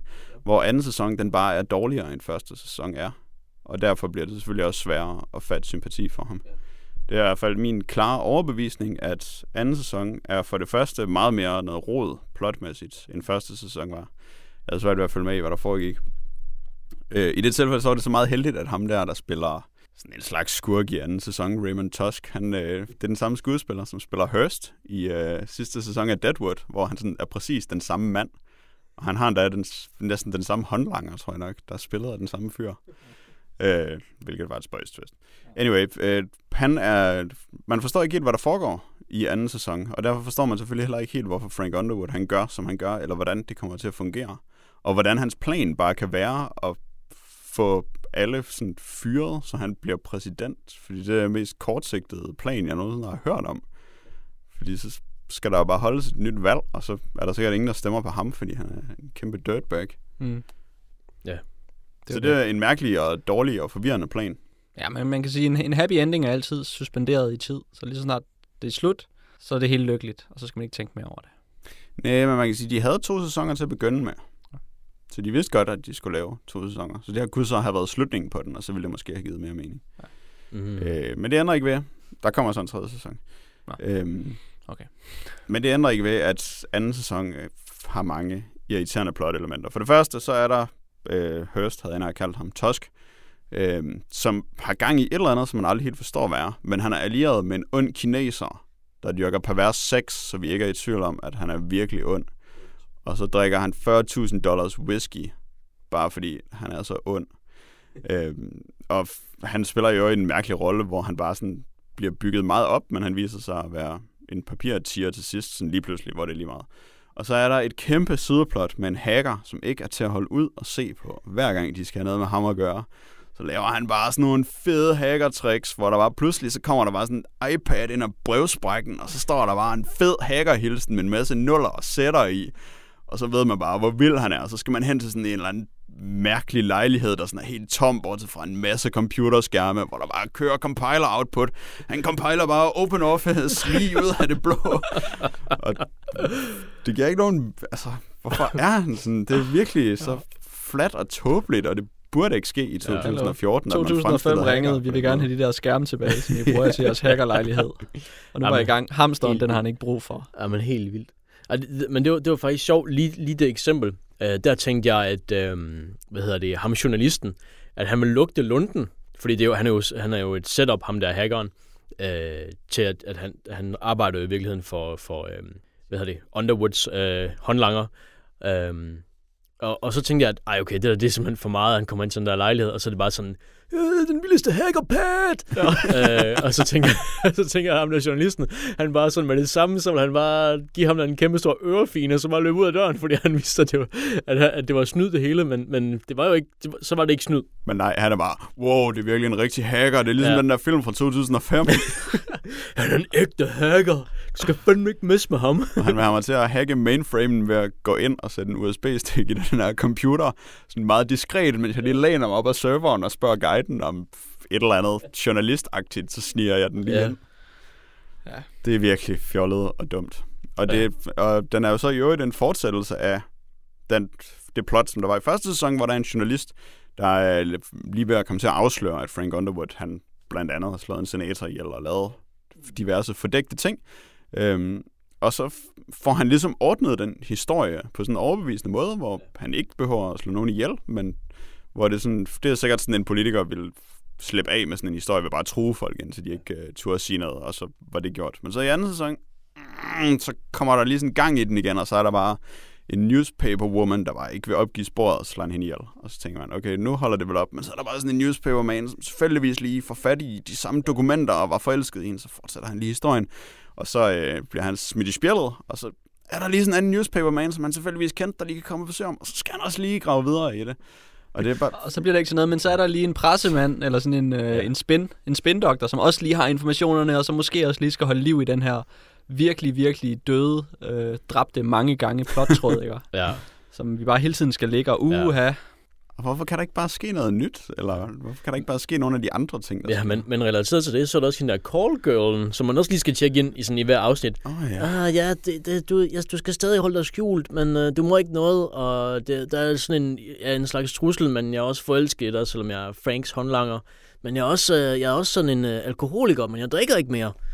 Og okay, altså, der, jeg synes, der er meget ved ham, som, hvad hedder han, Doc Stamper, tror jeg, karakteren hedder. Han virker som, som en sympatisk karakter, eller som en interessant karakter i første, øhm, hvad hedder det, i første sæson, fordi han havde nogle, det lod til, at han havde nogle skubler over, hvad han gjorde. Men, men i anden sæson, der han, altså, om han har skubler eller ej, så gør han bare det, han skal, og, og han, han, han er et sidespor generelt, fordi han er, han er relateret til den her call girl. Ja, ja, og så finder, Ja. film, og så finder serien ud af, at de ikke kan bruge ham til noget, og så dør ja. han sådan ligegyldigt, ja. altså ligegyldigt Ja. død. Ja, det er rigtigt. Og hende koldgørlen er en god analogi, fordi det er også bare, nu skal du virkelig gemme dig meget. Må jeg ikke gemme mig lidt mindre? Jo, du må godt gemme dig lidt mindre. Nej, vent, du må gemme, du skal gemme dig virkelig meget. Nå, okay, så gemmer jeg virkelig meget. Må jeg gemme mig lidt mindre? Ja, du må godt gemme dig lidt mindre. Nej, nu skal du gemme dig virkelig meget. ja. Men hvorfor? Jeg behøver ikke at forklare mig selv over for dig. um, Men det var jo egentlig, pointen var, at anden sæson var virkelig dårlig i forhold eller var dårligere end første sæson. Men Kevin Spacey er jo under alle omstændigheder en utroligt karismatisk mand i alt, hvad han har lavet. Så derfor fatter man selvfølgelig øjeblikkeligt sympati for ham i første sæson. Og jeg synes også, at det første afsnit af anden sæson, hvor, øh, som slutter med, at han så pludselig taler til publikum, hvor man lidt havde glemt, at det var en ting, han gjorde. Øh, og så lægger han de der manchetknapper, som han har fået, hvor Ja. der står FU på øh, spejlet. Og så ser man rulleteksterne til det, og så tænker man også bare, wow, Frank Underwood er tilbage. Men det var så også Var den gode idé, de havde til sæson 2. Ja, det var nemlig det. det var den idé. Um, noget, øhm, noget, jeg synes, der var øh, værd at, at, at måske tale om, øh, Jack, du var kort inde på det. Kineseren dyrker mærkelig sex, så derfor han er ond. Øh, derfor er han ond.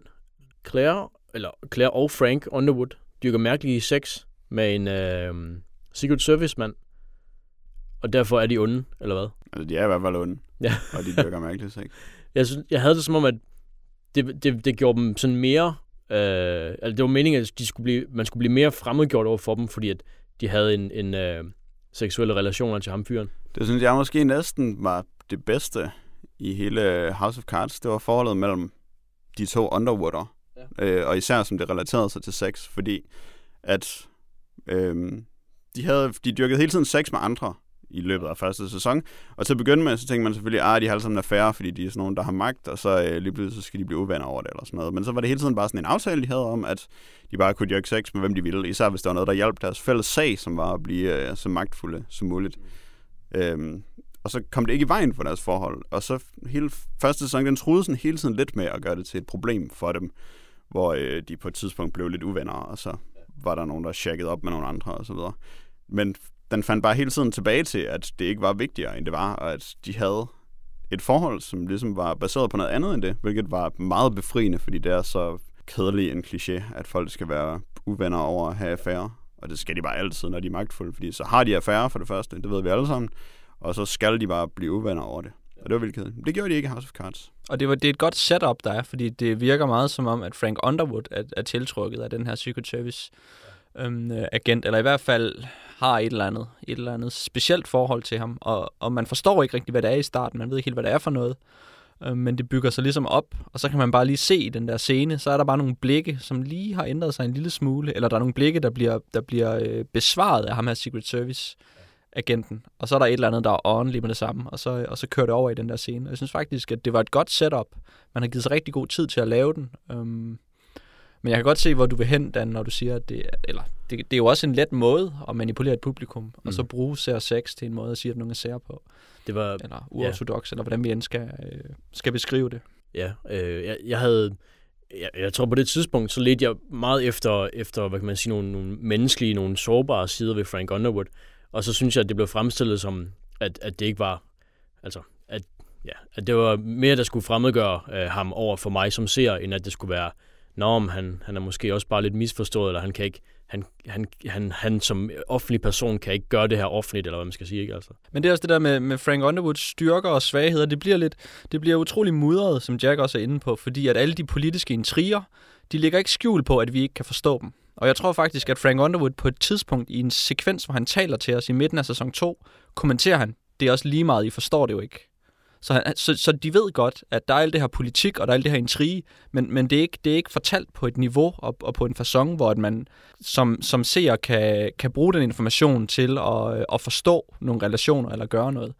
Og det virker indimellem som om, at han laver en masse fejl, og han skaber en masse problemer for sig selv, men vi er ikke helt sikre. Vi ved ikke, om, om hans hårde stil og, øh, og, og barske façon, og man kan sige, øh, det at han har snydt så mange folk, gør, at han har en masse problemer i sit politiske liv i sæson 2. Men måske er det hele bare en del af hans store plan. Um, og det er den her, vi, vi forstår faktisk ikke, om han sejrer indimellem, eller, eller om han taber ansigt, eller om, om det, det gavner hans sag, meget det, der sker. Det minder mig lidt om, dengang vi læste Lucifer i den her podcast, hvor djævlen også bare havde en fed plan, og så fik man at vide, at det virkede. Mm. Så måtte man bare tage det på og det var, altså jeg synes også, øh, det var noget, jeg tænkte over mest i første sæson, at det var nærmest karikeret, så ond han var som politiker, og sådan, hvor, øh, hvor amoralsk politik var. Altså det blev næsten helt fjollet, at de alle sammen var så onde. Især når man lige havde set øh, West Wing, hvor det både er lettere at forstå, hvad der foregår politisk, og, et, og hvor det på en eller anden måde er mere nuanceret, hvor der er sådan flere steder at stå, så virkede det sådan næsten fjollet. Men så, tager man, så må man jo bare tage det for det, det er, og at det er øh, et tegneseriedrama, eller hvad man skal sige, og det er lidt lige meget, hvad setdressingen er. Han kunne også bare have været en superskurk, der ville overtage verden.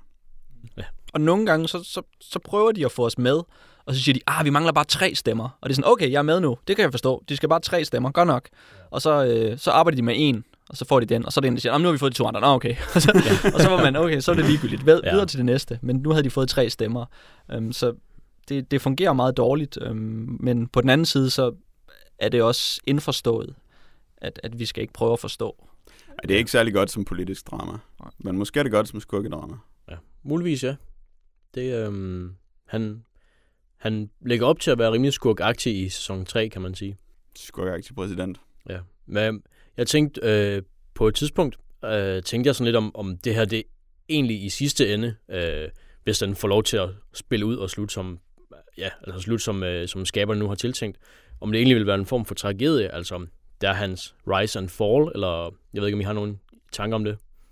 Jeg ser ikke umiddelbart det set of balls, der skal til Nej. for at lave sådan en serie, hvor det bare ender dårligt for ham.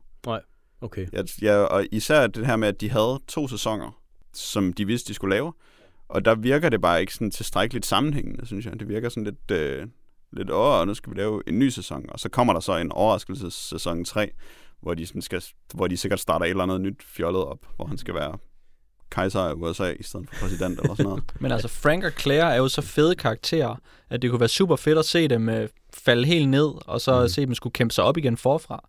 Fordi det er fedt at se deres team, og det er fedt at se dem Ja. øh, få succes, og så lige Ja. øh, at lægge en plan på den der øh, luskede, snedige måde, som de gør. Det er rigtigt. Um, Det kunne være fedt. Ja. Men jeg tror ikke helt, at de har kompetencen til det. Nej, nu skal de stikke sæson 2 i at dræbe folk og øh, have mærkelige, overraskende øh, psykologiske motivationer, og jeg ved ikke hvad. Ja. Um, og så skal der jo bare være mere af det hele i sæson 3. Men han bliver en wartime president. Ja. Scrapyard Warlord. Det er en mulighed. ja. Og så skal der komme en eller anden ny, ny karakter ind, som er en større skuespiller end Kevin Spacey, for ligesom at argumentere for serien. ja. Fedt, hvis han så skulle slås med Martin Sheen om at være præsident. Og så er det sådan lidt som at West Wing slåsede med House of Cards. det ville være fedt. Men jeg synes også... Ja. Men jeg synes også, at titlen er House of Cards, ikke? Altså, det er bare en lille ting, der skal til, så går det hele galt. Det, det, det er bare sådan, det ligger kimen til en eller anden tragedie, som, som ja, det ved jeg ikke, som jeg, altså jeg håber, jeg, jeg, jeg håber, at Frank Underwood bliver, øh, at det går grueligt galt for ham i sæson 3, men Det er bare, han har bare, altså, når man først har været præsident, ja. så er man jo i historiebøgerne. Altså, så er man jo det, han ville være. Man kan ikke sige, at det er vigtigt at være præsident, altså at blive genvalgt. Det er sådan, man, har jo man skal valgt, selvfølgelig kan sætte sig nye mål, ikke? om, Men altså, når man er blevet præsident, så er man blevet præsident. Ja. Det, det, synes jeg ligesom ligger i, i, i seriens logik. Det, det, er, det er til tops. Men altså, der, altså, han kan jo stadig blive impeached på alle mulige måder, for det, han har gjort. Ja, altså, ja. Nixon for eksempel havde ikke det mest fantastiske eftermæle, for eksempel. Nej, det havde han ikke. George Bush. George Bush. Men det er jo ikke, fordi nogen Busher har været på spanden. Nej. Altså, Nej, de er nej. stadigvæk rige og berømte, og har masser af venner og beundrere. Ja. Det er rigtigt. Så jeg, altså, jeg tror, det er rigtigt, at det er svært sådan for alvor at fuck det op, når man først har været præsident. Ja, hvis man ser øh, spillefilmen Nixon, eller hvad, hvad hedder den det? Ja. Den nyeste, ikke den ældre. Nå, den, øhm, Frost. den med interviewet, Frost, Frost ja. Nixon. Nixon. Ja. Frost Nixon. Så synes jeg faktisk, at, at han bare bliver fremstillet som lidt misforstået og lidt ved siden af. Og, og en, altså stadig som en mand, mm. der er en, en, en fantastisk, spektakulær mand, som nåede meget langt. Altså, så, så historieskrivning om Nixon, den vil jo også... Øh, sådan, en amerikansk præsident, det er sgu en amerikansk præsident på en eller anden Ja. måde. Det er, det er der noget om, det kan jeg godt se. Sådan tror jeg i hvert fald, at, at, man, at man tænker på det. Virker det øh, realistisk, det der foregår i den her tv-serie? Det har jeg vist nævnt.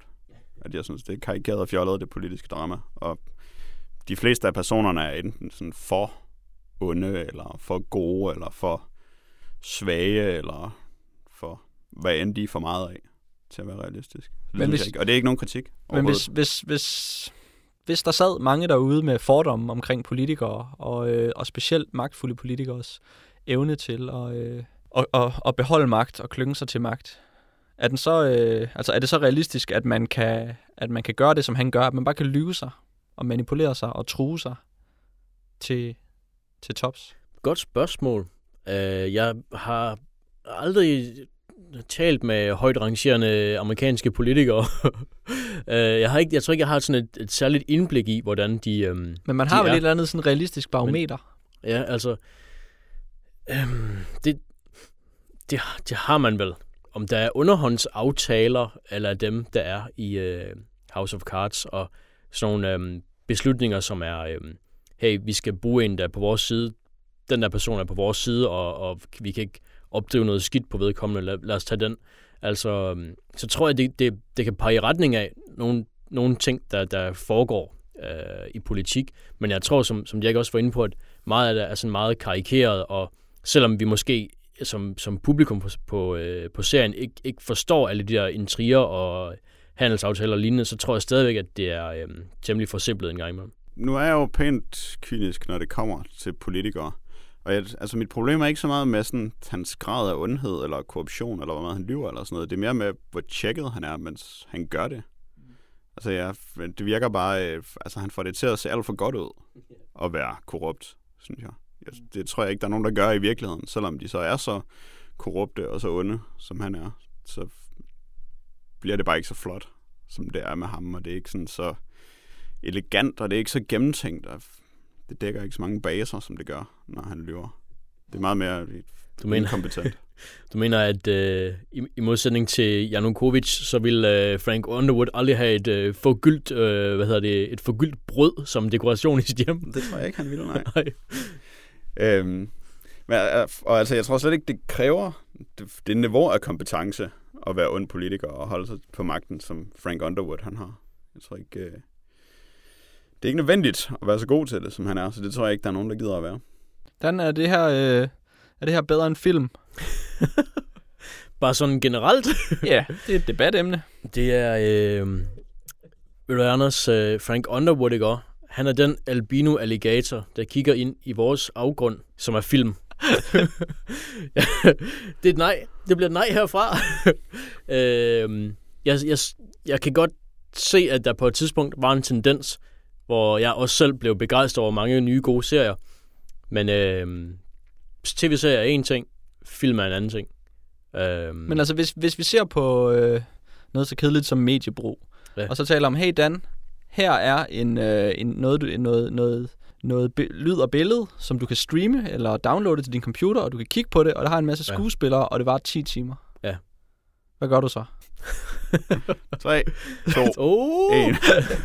Slå computeren. Nej. Jeg, øhm, Tænker du, det gider jeg ikke se, fordi det lyder som et åndssvagt format? Eller tænker du, nå, men det er da bare ligesom en tv-serie? Øhm, er, er det ikke en tv-serie? Nej. Nå. En tv-serie har forskellige øh, afsnit med sådan en intro. Ligesom... Øh, Du slipper for resuméet, Dan. Du slipper for 10 resuméer. men altså, det, kan- det kan jeg da sådan set godt lide. lange Ja, film. jeg, jeg kan godt lide at slippe for 10 resuméer. Du får muligvis også lov til at gentage dig selv en masse gange, når du laver det som Ja. tv-serie. Men altså, jeg, altså det, det er bare... Det er meget... Jeg synes, det er problematisk at sammenligne det med film. Det er det, jeg prøver at sige. Altså, det er vel en seriel fiktion på en eller anden måde. En seriel, seriel historie, lige meget om, om de vil stå ved det eller ej. Sagen er bare, at, at, at vi må jo ligesom begynde at, at indse, at når vi forbruger det på den her net, Netflix binge-fasong, hvor vi har det hele tilgængeligt på én gang, så er det jo ikke en følgetong i, i, i den klassiske forstand, hvor at vi ser noget af det, eller læser noget af det, og så venter vi lidt, og så kommer det næste, og så bliver det produceret løbende. Så er det der, og så er det bare en film, og så må forskellen være den form for indhold, der er. Og det vil sige, den måde, som vi typisk strikker en spillefilm sammen på, med øh, tre akter eksempelvis en Hollywood-model, sammenlignet med den måde, som vi typisk laver en tv-serie på, med en, en, øh, ja, en 10 afsnit, som øh, på en eller anden måde kan ses øh, selvstændigt, eller i hvert fald har en lille fortælling i sig, ikke? som i, i en mikro, mikroforstand har, har tre akter inde i hver lille afsnit. Men altså, nu lyder det som om, at du forudsætter, at folk de ser alle afsnit i træk. Ja, når de ser øh, House of Cards, Ja, så er de så alle 13 afsnit på en dag. det, ja, det ved jeg ikke. Det, det har Jeg jeg det ikke hørt om nogen, der har gjort i hvert fald. Nej, Jamen, det har altså- jeg hørt om. Altså, ja, men... Okay. Og det, er- det er ikke lige så meget, hvor præcis hvor mange for, afsnit folk de ser på en dag, og det er jo lige så meget, Netflix-model for, at alle afsnit skal være der på en gang, så folk kan binge-watche det. Og om det så er at se... Det er sådan set lige meget, om folk de ser tre afsnit ad gangen, eller om de ser alle afsnittene ad gangen, når man kommer til at behandle det som enkelte afsnit af en serie, om det giver nogen mening at have det som en serie, når, øh, når de ikke er delt op, når de ikke ses separat på den måde. Mm. Jeg, jeg, den måde, jeg har set det på, det er, at jeg starter med første afsnit, så ser jeg det, så Wow. slutter det, så slutter det, og så ser jeg måske det næste afsnit, eller også så venter jeg til en anden gang, og så ser jeg det næste afsnit der. Jeg synes stadigvæk, der er en opdeling, der er rimelig tydelig for mig. Ja, ja, det er der også. Men altså, hvad, hvad er formålet med den opdeling? Tror jeg måske er spørgsmålet. Når det nu ikke, altså, når det ikke er noget, som man kan tage for sig. The Prisoner giver mening som tv-serie, fordi man kan tage et afsnit for sig. Man kan bare se et afsnit, så behøver man ikke se det næste eller det foregående. Ja. For eksempel. Og det er jo sådan et serieformat. Vi har jo det samme med tegneserier, kan man sige, hvor Ja. en gang så kunne man læse et nummer af en tegneserie, og så havde man læst det nummer, og så kunne man læse et andet nummer, og så havde man læst det nummer, hvor man Ja. nu skal læse seks numre i træk mindst, øh, for at få en historie, og hvor det ikke giver Ja. mening at læse dem for sig. Men er det ikke ligesom øh, de der gamle 20'er og 30'er serials, hvor der er en cliffhanger til, til sidst, og så, ser man, så, så skal man se det næste for at finde ud af, hvad der så sker? Jo, det er det på en måde. Øhm, bortset fra, at de stadig har mere øh, enkeltstående plots på en eller anden måde, men hvor der kan man så måske sige, at de er delt sådan på midten af hvert afsnit, hvor man skal se sidste halvdel af et afsnit, og så første halvdel af et andet afsnit, og så står det sådan mere for sig. Øhm, Men der er jo bare en tendens til nu, at man, at man gerne vil fortælle nogle længere, nogle større historier med flere karakterer og længere begivenheder. Øhm, og den her øh, Åndernes hus fasong virker ikke. Den her, hvor vi prøver at knalde det hele ned i to, to og en halv time. Åndernes hus virker ikke, Det jeg virker skal sige. Okay, Åndernes ikke hus er er film på to og en halv time, som fungerer fint. Åndernes må man hus sige. er et lige så godt argument som Hitler. Um, men men øh, altså, hvis vi ser på Lord of the Rings, ikke, så, så er vi nødt til at lave den om til tre film. Og så, der har vi nærmest en tv-serie, bare øh, eller vi kunne kalde den en tv-serie i, i tre afsnit, eller, eller hvis vi skulle se det hele på én gang. Ikke? Det giver ikke mening at bare se sidste afsnit af den, øh, tror jeg. Altså, jeg, oprindeligt så, så jeg faktisk kun den midterste af Ringens Herre-filmene, og så gik der adskillige år, før jeg så de to andre. Og det giver jo ikke nogen mening. Mm, det kan jeg godt se. Så, så der er en idé om nu, at man kan lave noget, nogle andre fortællinger, fordi at, at den, den måde, som vi normalt fortæller på i, i spillefilm på to timer, som er den amerikanske model, eller halvanden time, som er den europæiske model, den er utrolig begrænset. Altså, du, du sender et manuskript ind til at blive godkendt af det danske filminstitut til noget manuskriptstøtte eller udviklingsstøtte, og der er fuldstændig klare formalier omkring, hvad der skal foregå i det manuskript, fordi at en film, den var halvanden time, og der er simpelthen bare nogle beats, der skal være der. Um, og på samme måde er det i USA, hvis du skal have produceret en film, så er der en, en form for manuskript. Og hvis der så pludselig er et eller andet stort værk, som der skal filmatiseres af en eller anden stor øhm, øh, filminstruktør med en masse penge i ryggen, jamen så kan man begynde at knække den op i flere film, ikke? eller hvis man er Tarantino, så kan man knække den op i flere film, og så kan man få mere plads til at fortælle sin historie. Eller man kan gå ud og lave en tv-serie, øhm, som er en alternativ til at fortælle din historie. I gamle dage kunne man ikke gøre det, fordi at hvis du skulle lave en tv-serie, så fik du sådan nogle lorteskuespillere, og du fik sådan nogle lortesendetider, og det var ikke sikkert, at du ville blive vist overhovedet, og du havde ingen, ingen sikkerhed, og du havde ingen distributionsmodel for din tv-serie. Så det var ikke noget, man overvejede som en, der gerne ville fortælle historier. Øh, lange øh, film- eller tv-historier. Nu så kan man selvfølgelig, så er der nogle nye distributionskanaler, og så kan vi faktisk begynde at sige, hey, der er alle de her manuskripter, eller alle de her historier, som vi kan producere på en anden måde. Og det giver jo en mulighed for at lave noget andet. Og man kan jo ikke sige, at der er noget, der erstatter noget, men det giver bare en mulighed for, at vi kan lave de her 5 timers, eller 7 timers, eller 10 timers fortællinger. Jeg vil nok bare ønske, at folk ikke... Øh, at når man så havde den her 5 timers fortælling, som man gerne ville fortælle, at man så ikke stadigvæk var tvunget til at gøre det efter den her gamle model, hvor hver gang der er gået en time, så skal jeg lige fortælle folk, at nu skal du lige, øh, nu skal du lige gå væk, nu skal du lige ud af den her historie et stykke tid. Øh, og så skal du lige komme tilbage lidt senere, og det, det et eller andet sted, så bliver det jo mere og mere arbitrært, når nu fortællingerne jo er en lang historie. Og jo, altså det, selvfølgelig kan man se et afsnit, og så se et andet senere, men man kunne også bare pause filmen, når man synes, at der var et ophold, hvis den var fem timer lang. Og så kunne man komme tilbage til det. Så på en eller anden måde, så virker det som, at det er et, en antikveret måde at, øh, at kvæle fortællingen på, ved at skulle presse ned i en times kasser. Det, det, det virker Og ikke. man kan jo lægge nogle kapitler ind, som er oplagte pausemuligheder. Ja. Ja. Og så vil det være fint. Det gør man jo med ja, Lord of the Rings, ikke? eller Ja. Kill Bill, eller... Men altså, ja, man kan jo bare have en, en film, som har kapitler, og så sige, nu er der gået et kapitel. Det kunne, The Grand Budapest Hotel, Wes Andersons nye film, har jo kapitler, hvor man sagtens skulle tage en pause, hver gang Mm. der var gået et kapitel. Pulp Fiction har i hvert fald nogle Ja. titelkort. Det er det. Så, så min, øh, min, min, mit spyt i bøtten i den her øh, debat omkring, omkring, at tv er det nye film, så er det mere bare et spørgsmål om, at der er nogle nye muligheder for at fortælle nogle nye historier. Og det er jo også egentlig lidt skørt, at det er så begrænset, som det er. Altså i filmens ungdom, så var der mere spillerum for, at film kunne have tilfældige længder, men så blev det bare rimelig hurtigt konsolideret. Og det er jo ikke... Øh, altså romaner for eksempel har jo altid kunne have... Jo, de skulle have en minimumslængde for, at man kunne kalde dem en roman, men så... Det var stadigvæk litteratur, selvom de var kortere end det. Men så kunne man altid bare sådan blive ved med at fortælle, indtil man var færdig med historien. Og så er det lidt skørt, at filmen har... Vi skal altså også være færdige med den her podcast, så øh, vi må hellere komme videre til øh, House of Secrets. Men uh, House of Cards, bare lige for lige at runde den en lille smule af, det er en fin tv-serie. Man kan få lov til at kigge på Kevin Spacey i virkelig lang tid. Det er jo sin Det er egen belønning. fedt. Ja, Det er, det er lækkert. Dan, vil du øh, fortælle os om det her hemmelige hus? det vil jeg. Det, der er jo desværre ikke nogen Kevin Spacey i den her. En øh, tegneserie fra DC Comics. Oprindeligt så startede House of Secrets som en horror-antologi, øh, der løb fra 1956 til 66. Og så blev øh, den så gen øh, optaget i 1969, øh, hvor den kørte til 1978. Og det var sådan en, en samling af en masse små individuelle historier øh, i hvert nummer. I øh, 69, øh, der kom der en fortæller på, en, øh, en vært, om man vil, til serien Abel, Abel øh, som øh, boede i House of Secrets. Øh, og der var en, en øh, jeg er til at sige, øh, broderlig serie, der hed House of Mystery, som Abels bror, eller Abels bror Kane var vært i. Øh, dem kender man, mås- kender man måske fra, øh, hvad hedder det, øh, den der tykke bog, Bibelen. Aronofskys nye film. ja, Bibelen. øh, og øhm, ja, i 78 så havde serien en lang øhm, hiatus, eller den, den stoppede, og øhm, så i oktober 96, så blev øh, serien i, øhm, i hvert fald i, øh, i titel, om ikke i, øh, i materiale, genoptaget, eller øh, genoplivet som en øh, Vertigo-serie, som er DC's, øh, DC øh, Comics' afdeling for mere modne tegneserier i gåsøjne. Vi har læst øh, nummer 7 af den her, øh, som er et, et nummer, der, der står alene. Øh, og øh, nummer 7 er skrevet af Steven T. Siegel og tegnet af den danske Teddy Christiansen, som nogen måske kender som tegner af Superman og Fredsbomben. Den eneste danske, eller den eneste Superman-historie, der ikke er, er amerikansk. Øhm, Den eneste? ja. Wow. Øhm, ja, grunden til, at vi har læst nummer 7, det er, at øhm, nummer 1-6, det er en længerevarende historie, som Jack nævnte lige for lidt siden. Og nummer 7 er øh, en historie om øh, det eponyme House of Secrets, altså om huset.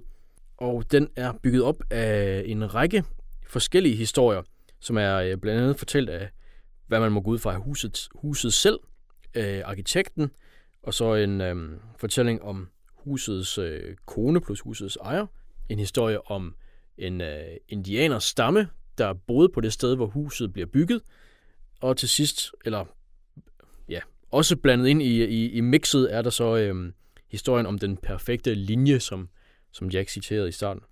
De her øh, historiestrukturen for, for dem, det er, at de er bygget op med øh, to paneler på hver side, og så er der tilhørende tekst nedenunder, selv når, øh, når teksten er direkte tale fra personerne, så øh, det er mere, øh, hvad kan man sige, der er ingen, ingen talebobler, det er lidt mere øh, øh, malerisk fortalt, kan man måske sige på, en, på den måde. Og de, øh, de flyder så øh, mere eller mindre sømløst ind og ud af hinanden, de her øh, historier, så at på en side, så kan der være en, øh, et panel fra øh, historien om arkitekten, og så øh, panel nummer to er så historien om øh, de her, den her indianerstamme, der bor på, boede på, øh, på grunden for huset. Det er en, øh, synes jeg, rigtig, øh, rigtig, rigtig god beskrivelse af fænomenet hus. Jeg ved ikke, hvor meget secrets der er i den. øhm, det var jeg lidt skuffet over, men hvis man ser Ja. på det første ord i titlen, house, så synes jeg, det, det er en rigtig, rigtig god beskrivelse af, hvad et hus er, vi får i den her Ja. tegneserie. Hvordan tænker du på øh, be- beskrivelse af et hus? Jamen sådan hele fornemmelsen og fænomenet et hus, og at det selvfølgelig er en bygning, men at det også er på noget grund. Mm-hmm. Øhm, og vi kommer sådan lidt ind på den her måske lidt amerikanske idé om, om et stykke land, Mm-hmm. at det sådan først har tilhørt den anden kultur, og nu tilhører en ny kultur. Øhm, og at der er nogle forskellige roller med, at der er forskel på arkitekter og håndværkere, og, Mm-hmm. og, og sådan forskellige opfattelser af, hvad, hvad, hvad det vil sige at arbejde i forbindelse med et hus, og bo i et hus, og eje et hus. Og den her amerikanske idé om, at man ikke kan bygge et uhyggeligt hus, uden at slå nogle indianere ihjel. ja. Så det synes jeg faktisk Det er... kan Det, det er nærmest sådan en lille... Den er sådan lidt reklameagtig på en eller anden måde. Jeg ved ikke helt... Ikke, det, det Ja. skal ikke forstås som noget negativt. Men det er bare ligesom det, man går... Man har sådan et, et billede af en idé, når man har læst den. ja, det kan der være noget om. Den sælger ligesom ideen om et hus rimelig godt. Det lyder som om, den har ramt dig præcis som det var meningen, den skulle ramme folk. Yes! Ja. er det første gang, jeg har læst en tegneserie rigtigt? Næste gang, du har gjort noget rigtigt. øhm, jeg begik nok den fejl at læse de seks foregående numre, før jeg læste nummer syv her. Øh, og så virkede det som et øh, mærkeligt afbræk på en eller anden måde. Det virkede som en, øh, en lidt ligegyldig bagatel. Det virkede lidt som sådan et, øh, et nummer, man laver, fordi så hvis der... Øh, så har man altid det, hvis der lige er en, der ikke får lavet sine sider til tiden, eller sådan noget, så kan man altid lige udgive den, og så redde sin deadline på den måde. Det virkede sådan lidt overflødigt, og jeg synes, historien var øh, meget klichéfyldt. Og jeg synes, at de, hvad skal man sige, lægemsløse, de to lægemsløse fortællere, vi har, historien om den perfekte linje, og så hvem end det er, der, der skør og taler om, hvordan huset hader folk, der er inde i det. Altså, de var så ikke deciderede bagateller, men de var også sådan, det var for, øh, der var for lidt af dem, eller det var for løsredet til, at det kom til at betyde noget for mig. De var ikke så gode. Øhm, det er den der, den der er den, den mærkelige, der er sådan en, jeg, jeg genkendte det som sådan, hvis man læste en strid tegneserie, Mm-hmm. den der skrifttype. Lidt klattende. Ja, klattende. Uden det altså sådan sådan, en, som tør, altså når nogen er vanvittige, Ja. så skriver de sådan, så skriver de sådan med, kun med store så bogstaver. får de sådan en mærkelig håndskrift. Ja, sådan vanvittig. Øh, Og, og en dårlig pen. ja, og en dårlig pen, ja. Og den, den vidste jeg ikke helt, hvor jeg skulle placere. Den virkede sådan lidt Mm. barnlig. Jeg havde det som, at det var et barn, der skrev den. Men øh, Mm. jeg ved ikke, hvilket barn det var. Måske var det huset, fordi det var helt nyt. ja. ja, jeg ved det heller ikke helt. Men den, den var øh, lidt øh, under, underlødig. Jeg synes, historien med den perfekte linje, Øh, egentlig kunne jeg godt lide den, men den havde godt nok mange gentagelser, som var i, i starten, Ja, hvis man ikke hele tiden havde gentaget det der med den perfekte linje, så var det måske, så kunne man forstå øh, den her øh, insisteren, men, men jeg synes, det gik fra at være en insisteren til at være en... Øh, til, til at være noget, der bare irriterede mig. Ja, det bliver ret forceret, og det er, sådan, det er tydeligt, at det er en skribents idé om noget, der kunne være en god struktur for at skrive noget, men så er det egentlig bare, altså det er uden indhold, det er ren beskrivelse, det er tomt. Det er ligesom øh, de der tekster, der er til hvert afsnit af vores podcast, hvor det sådan, så finder man på sådan en eller anden tagline, og så baserer man nogle ord på det, men det er egentlig bare fyld. Så, men, men hvis, sådan, det kan godt være, det er fyldt, men hvis du så øh, i en eller anden folkeskolestil skulle, skulle fortælle eller analysere, hvad, den her, hvad de mener med, at det begynder med den perfekte linje, hvad er analysen så? Hvorfor skrive, hvorfor er det med? Hvad for en linje? Jamen, det er jo, der kan jo være tale om mange forskellige linjer. Det fungerer jo på mange niveauer. Altså først og fremmest kan man jo sige, at linjen er jo indimensionel. Den har kun en udstrækning i en retning. Så på den måde, så er det jo, et hvert rum starter ligesom derfra og bliver bygget op. Og så er det jo også en tegneserie, Wow. så den er jo tegnet med streger. wow. Øhm, og hvis man skal bygge et hus, så starter man med at tegne en tegning i de fleste tilfælde. Hvor man også starter med at sætte en linje. Så kommer der en linje mere efter det. Så det er jo... Men der ligger også sådan en, øh, en, en, at det begynder. Det betyder, at det ikke bliver ved med at være en perfekt linje. Og måske bliver det ikke ved med at være perfekt. Udstrækning i tid Ja. er der også i den. Det er rigtigt. Ligesom der er en rød tråd igennem den her historie, som er huset. Men som starter med linjen. Linjen er en rød tråd. Det ville en dansk lærer være vild med, at jeg sagde. Det er helt sikkert. Jeg vil få et klap på hovedet. Ej, jeg skal nok lade dig øh, slippe nu, Jack. Men altså igen, så er det, det er sådan lidt... Det er lidt banalt, og det bringer ikke særlig meget til bordet, selvom det teknisk set er gennemtænkt. Det er rigtigt. Jeg havde, jeg havde det også som... I forhold til at læse en historie om en lige linje, så gik det meget op og ned. um, jeg indså, hvad jeg ville sige, og så blev jeg nødt til at, at, at påpege det. Um, altså, jeg synes, nogle af segmenterne, de var, de var sådan ret banale, og så andre var, altså, hvor jeg godt kunne leve mig ind i noget af det, der skete. Jeg kunne godt lide historien om, om den her ensomme kvinde, der fik et hus bygget, mens hendes mand var langt væk. Og så blev hun forelsket i en af håndværkerne, der virkede som en fin, en fin fyr. Og så skrider han bare til sidst. Øh, det synes jeg sådan set, der var meget fedt. Og det var... Det, det påpegede... Eller jeg ved ikke... Jeg, jeg relaterede den her kvinde til huset ret meget. Øh, at hun ligesom var... Øh, ja, en repræsenterede huset på en eller anden måde, og så var hun øh, på en måde ladt i stikken, når, øh, når håndværkerne var, øh, eller overladt til sig selv i hvert fald, når håndværkerne var færdige med hende, med Mm. huset. Ja, men hun havde også nogle andre motiver, ikke? Ja. Fordi hun var sådan set bare interesseret i sikkerhed. Ja, ja. Og det er jo en anden måde at- at anskue huset på. Det er på den måde rigtigt. så er der så mange måder, man kan se på et hus. ja. Men øh, Dan, hvorfor øh, skulle vi lige læse det her, i stedet for for eksempel at læse de første seks numre, som jo er noget meget anderledes, end det Ja. her er? Det er helt bestemt noget meget anderledes. Øh, det er fordi, at vi var i tidsnød, Jack. Okay. øh, det, så var det her et stand-alone-nummer, som, øh, som ikke var nær så langt som de andre. Ja, det kan jeg godt se. Men I har begge to læst øh, vildt meget House of Secrets, eller hvordan? Og jeg læser syv numre nu. Og jeg har læst 18 numre eller sådan noget i alt, tror jeg. Og jeg har læst det her. Det der. Ja. Så det var mig, der var i tidsnød, eller hvad? ja. ja, det var jeg også. Men øhm, skal I have lov til lige at tale en lille smule om de første seks, eller er det, øh, er det en helt, øh, en helt ny snak? Er det det samme? Nej, altså det er jo netop noget meget anderledes. Ja. Det er egentlig, øh, hvad skal man sige, historien om grunge, har jeg lyst til at kalde det. På en Det måde, handler ja. om en, øh, en ung dame, der er løbet væk hjemmefra, og så tager hun til... Er det Seattle, tror jeg, ja. det foregår i?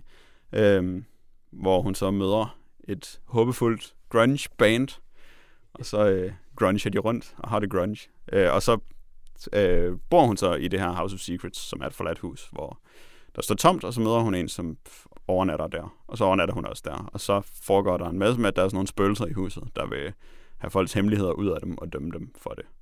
Så der sker også alt muligt overnaturligt, som det her nummer heller ikke kom ind på. Bortset fra, at da det snakker om øh, pantriget, så er det fordi, at det, det er inde i pantriget spøgelserne. Så det er derfor, det er så fyldt af de her fem ting. Det er de fem spøgelser, der bor derinde. Og holder retssager derinde. Øhm. Så det handler om noget helt andet, og er fuldstændig urealistisk. Man tiltalte min indre teenager måske meget. Ja. Det var meget, man, Ja. det var meget sådan, som man drømte om, at livet kunne være, da man var teenager. Så man, være, ja, det tror jeg, det er så rigtigt. skulle man bare kende et band, og så skulle man bare Bo i sådan et stort fedt hus. ja, Fuld af bo i et stort fedt hus, som var gratis, fordi så havde man ikke nogen penge. Men så skulle man bare hele tiden til koncerter med sit fede band. Ja. Så det, er, altså, det var egentlig meget sødt og sympatisk. Og Det var sådan en af de der historier, måske, som, hvor man lidt kommer til at holde af personerne, uden helt at ville det, og helt uden at kunne forsvare, at man egentlig godt kan lide det.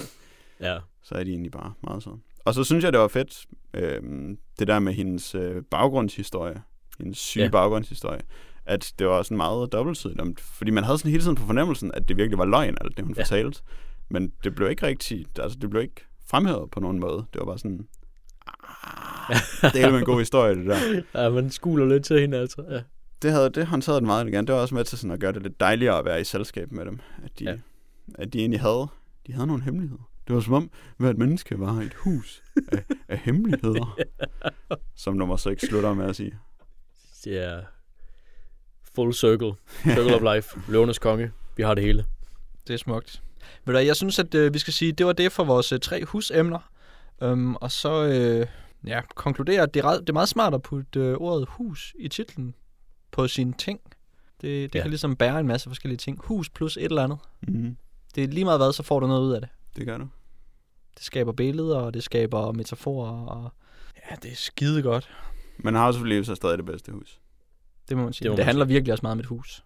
Og så Helt kommer vildt. House of 1000 Corpses. Og så kommer housemusik. I hørte det her først. Husets top 3. Øh, Jack, vi har noget lytterpost, eller i hvert fald noget i den retning, som øh, vi heller lige må øh, Noget lytter-ish post. dele med vores lyttere og skribenter. Altså det første er jo straight up lytterpost. Godt gammeldags brev.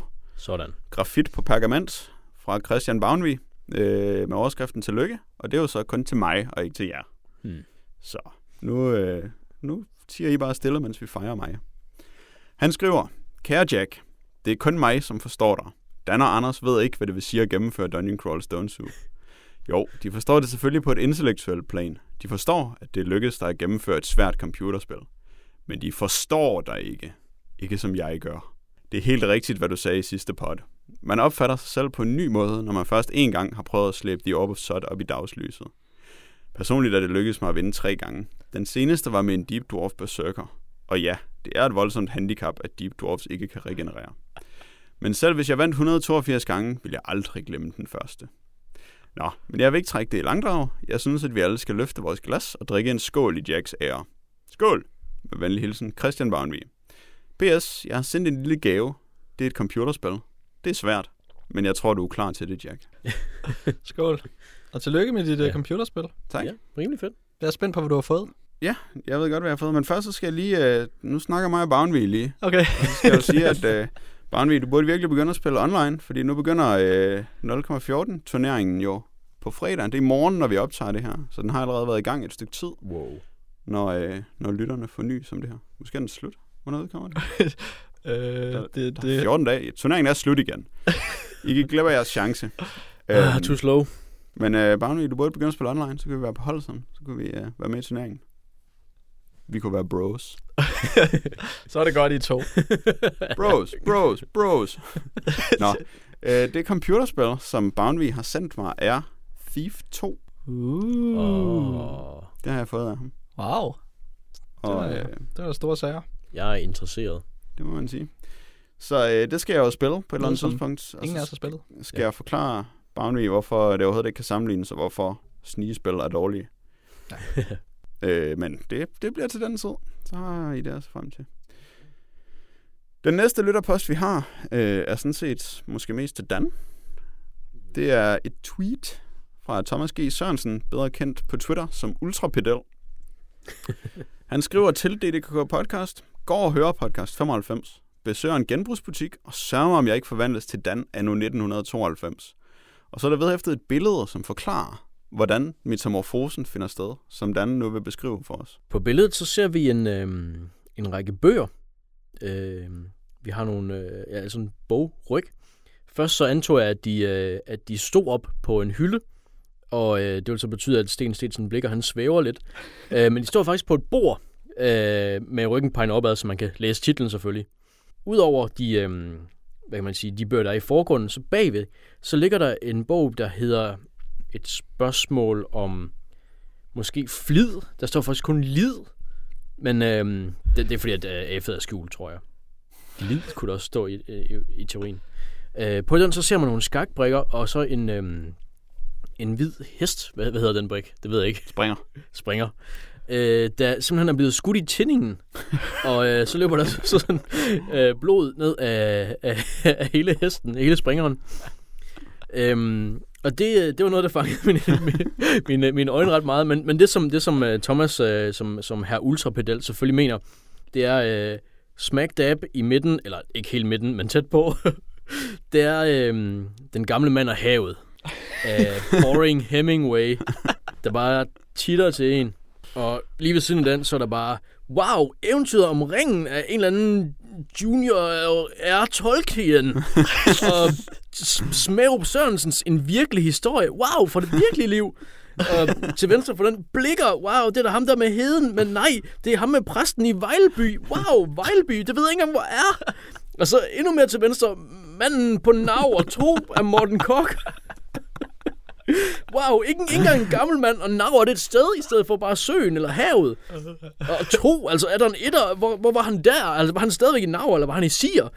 øhm, det er jo simpelthen alle de fantastiske titler, og så er der bare den gamle mand og havet. Ja. Det er, øh, jeg, jeg er glad for, at, øhm, at Thomas, min, øh, min, min broder i Hemingway øh, titel havde. Øh, han, har, han har sendt det her ind. Og står Nu med synes sin, jeg, at de bonder rimelig meget ved det lytterpost, de så. står med sin, øh, uden tvivl, sin, øh, sin 1992 og grydefrisyre og sin øh, Le Café jogging set og bare kigger på det der øh, gamle mand og havet og bare tænker, nej, nej, nej, alle de andre er bedre. Så Thomas, jeg ved, du har købt alle de andre bøger, og øh, det synes jeg var flot. Og den der med springeren, ikke? Og Bliver den der hest nakket? Altså, det vil jeg bare gerne lige høre. Og nu føler vi os vist alle som Dan i 1992. Det tror jeg. Det tror jeg vist nok. Man kan lyne op i joggingshjellet for neden, hvis det er. Og det bliver lidt varmt eller noget. Yes. The Hells Are Alive with the Sound of Lytterpost. Jamen, øh, tak for det, og det lyder som rigtig hyggeligt at gå rundt i en genbrugsforretning og høre podcast. Ja. Det burde man gøre noget mere. Så kunne man jo øh, høre DDKK podcast. Man kunne også øh, skrive ind til os, hvis man havde hørt noget af DDKK podcast, for eksempel det her, øh, med en kommentar, eller et spørgsmål, eller en form for rettelse, eller bare sådan noget mærkeligt, udenoms halløj bonding med Dan og Jack, hvor man kan få dem til at gøre ting og sige ting. Og Vi er available for bonding. Hvis man vil gøre øh, nogle af de førnævnte ting, så skal man skrive ind til post ddkpodcast.dk. Jeg skal nævne i dag, at det er den 23. april, og det betyder, at vi er tilbage igen den 7. maj 2014. Farvel og tak.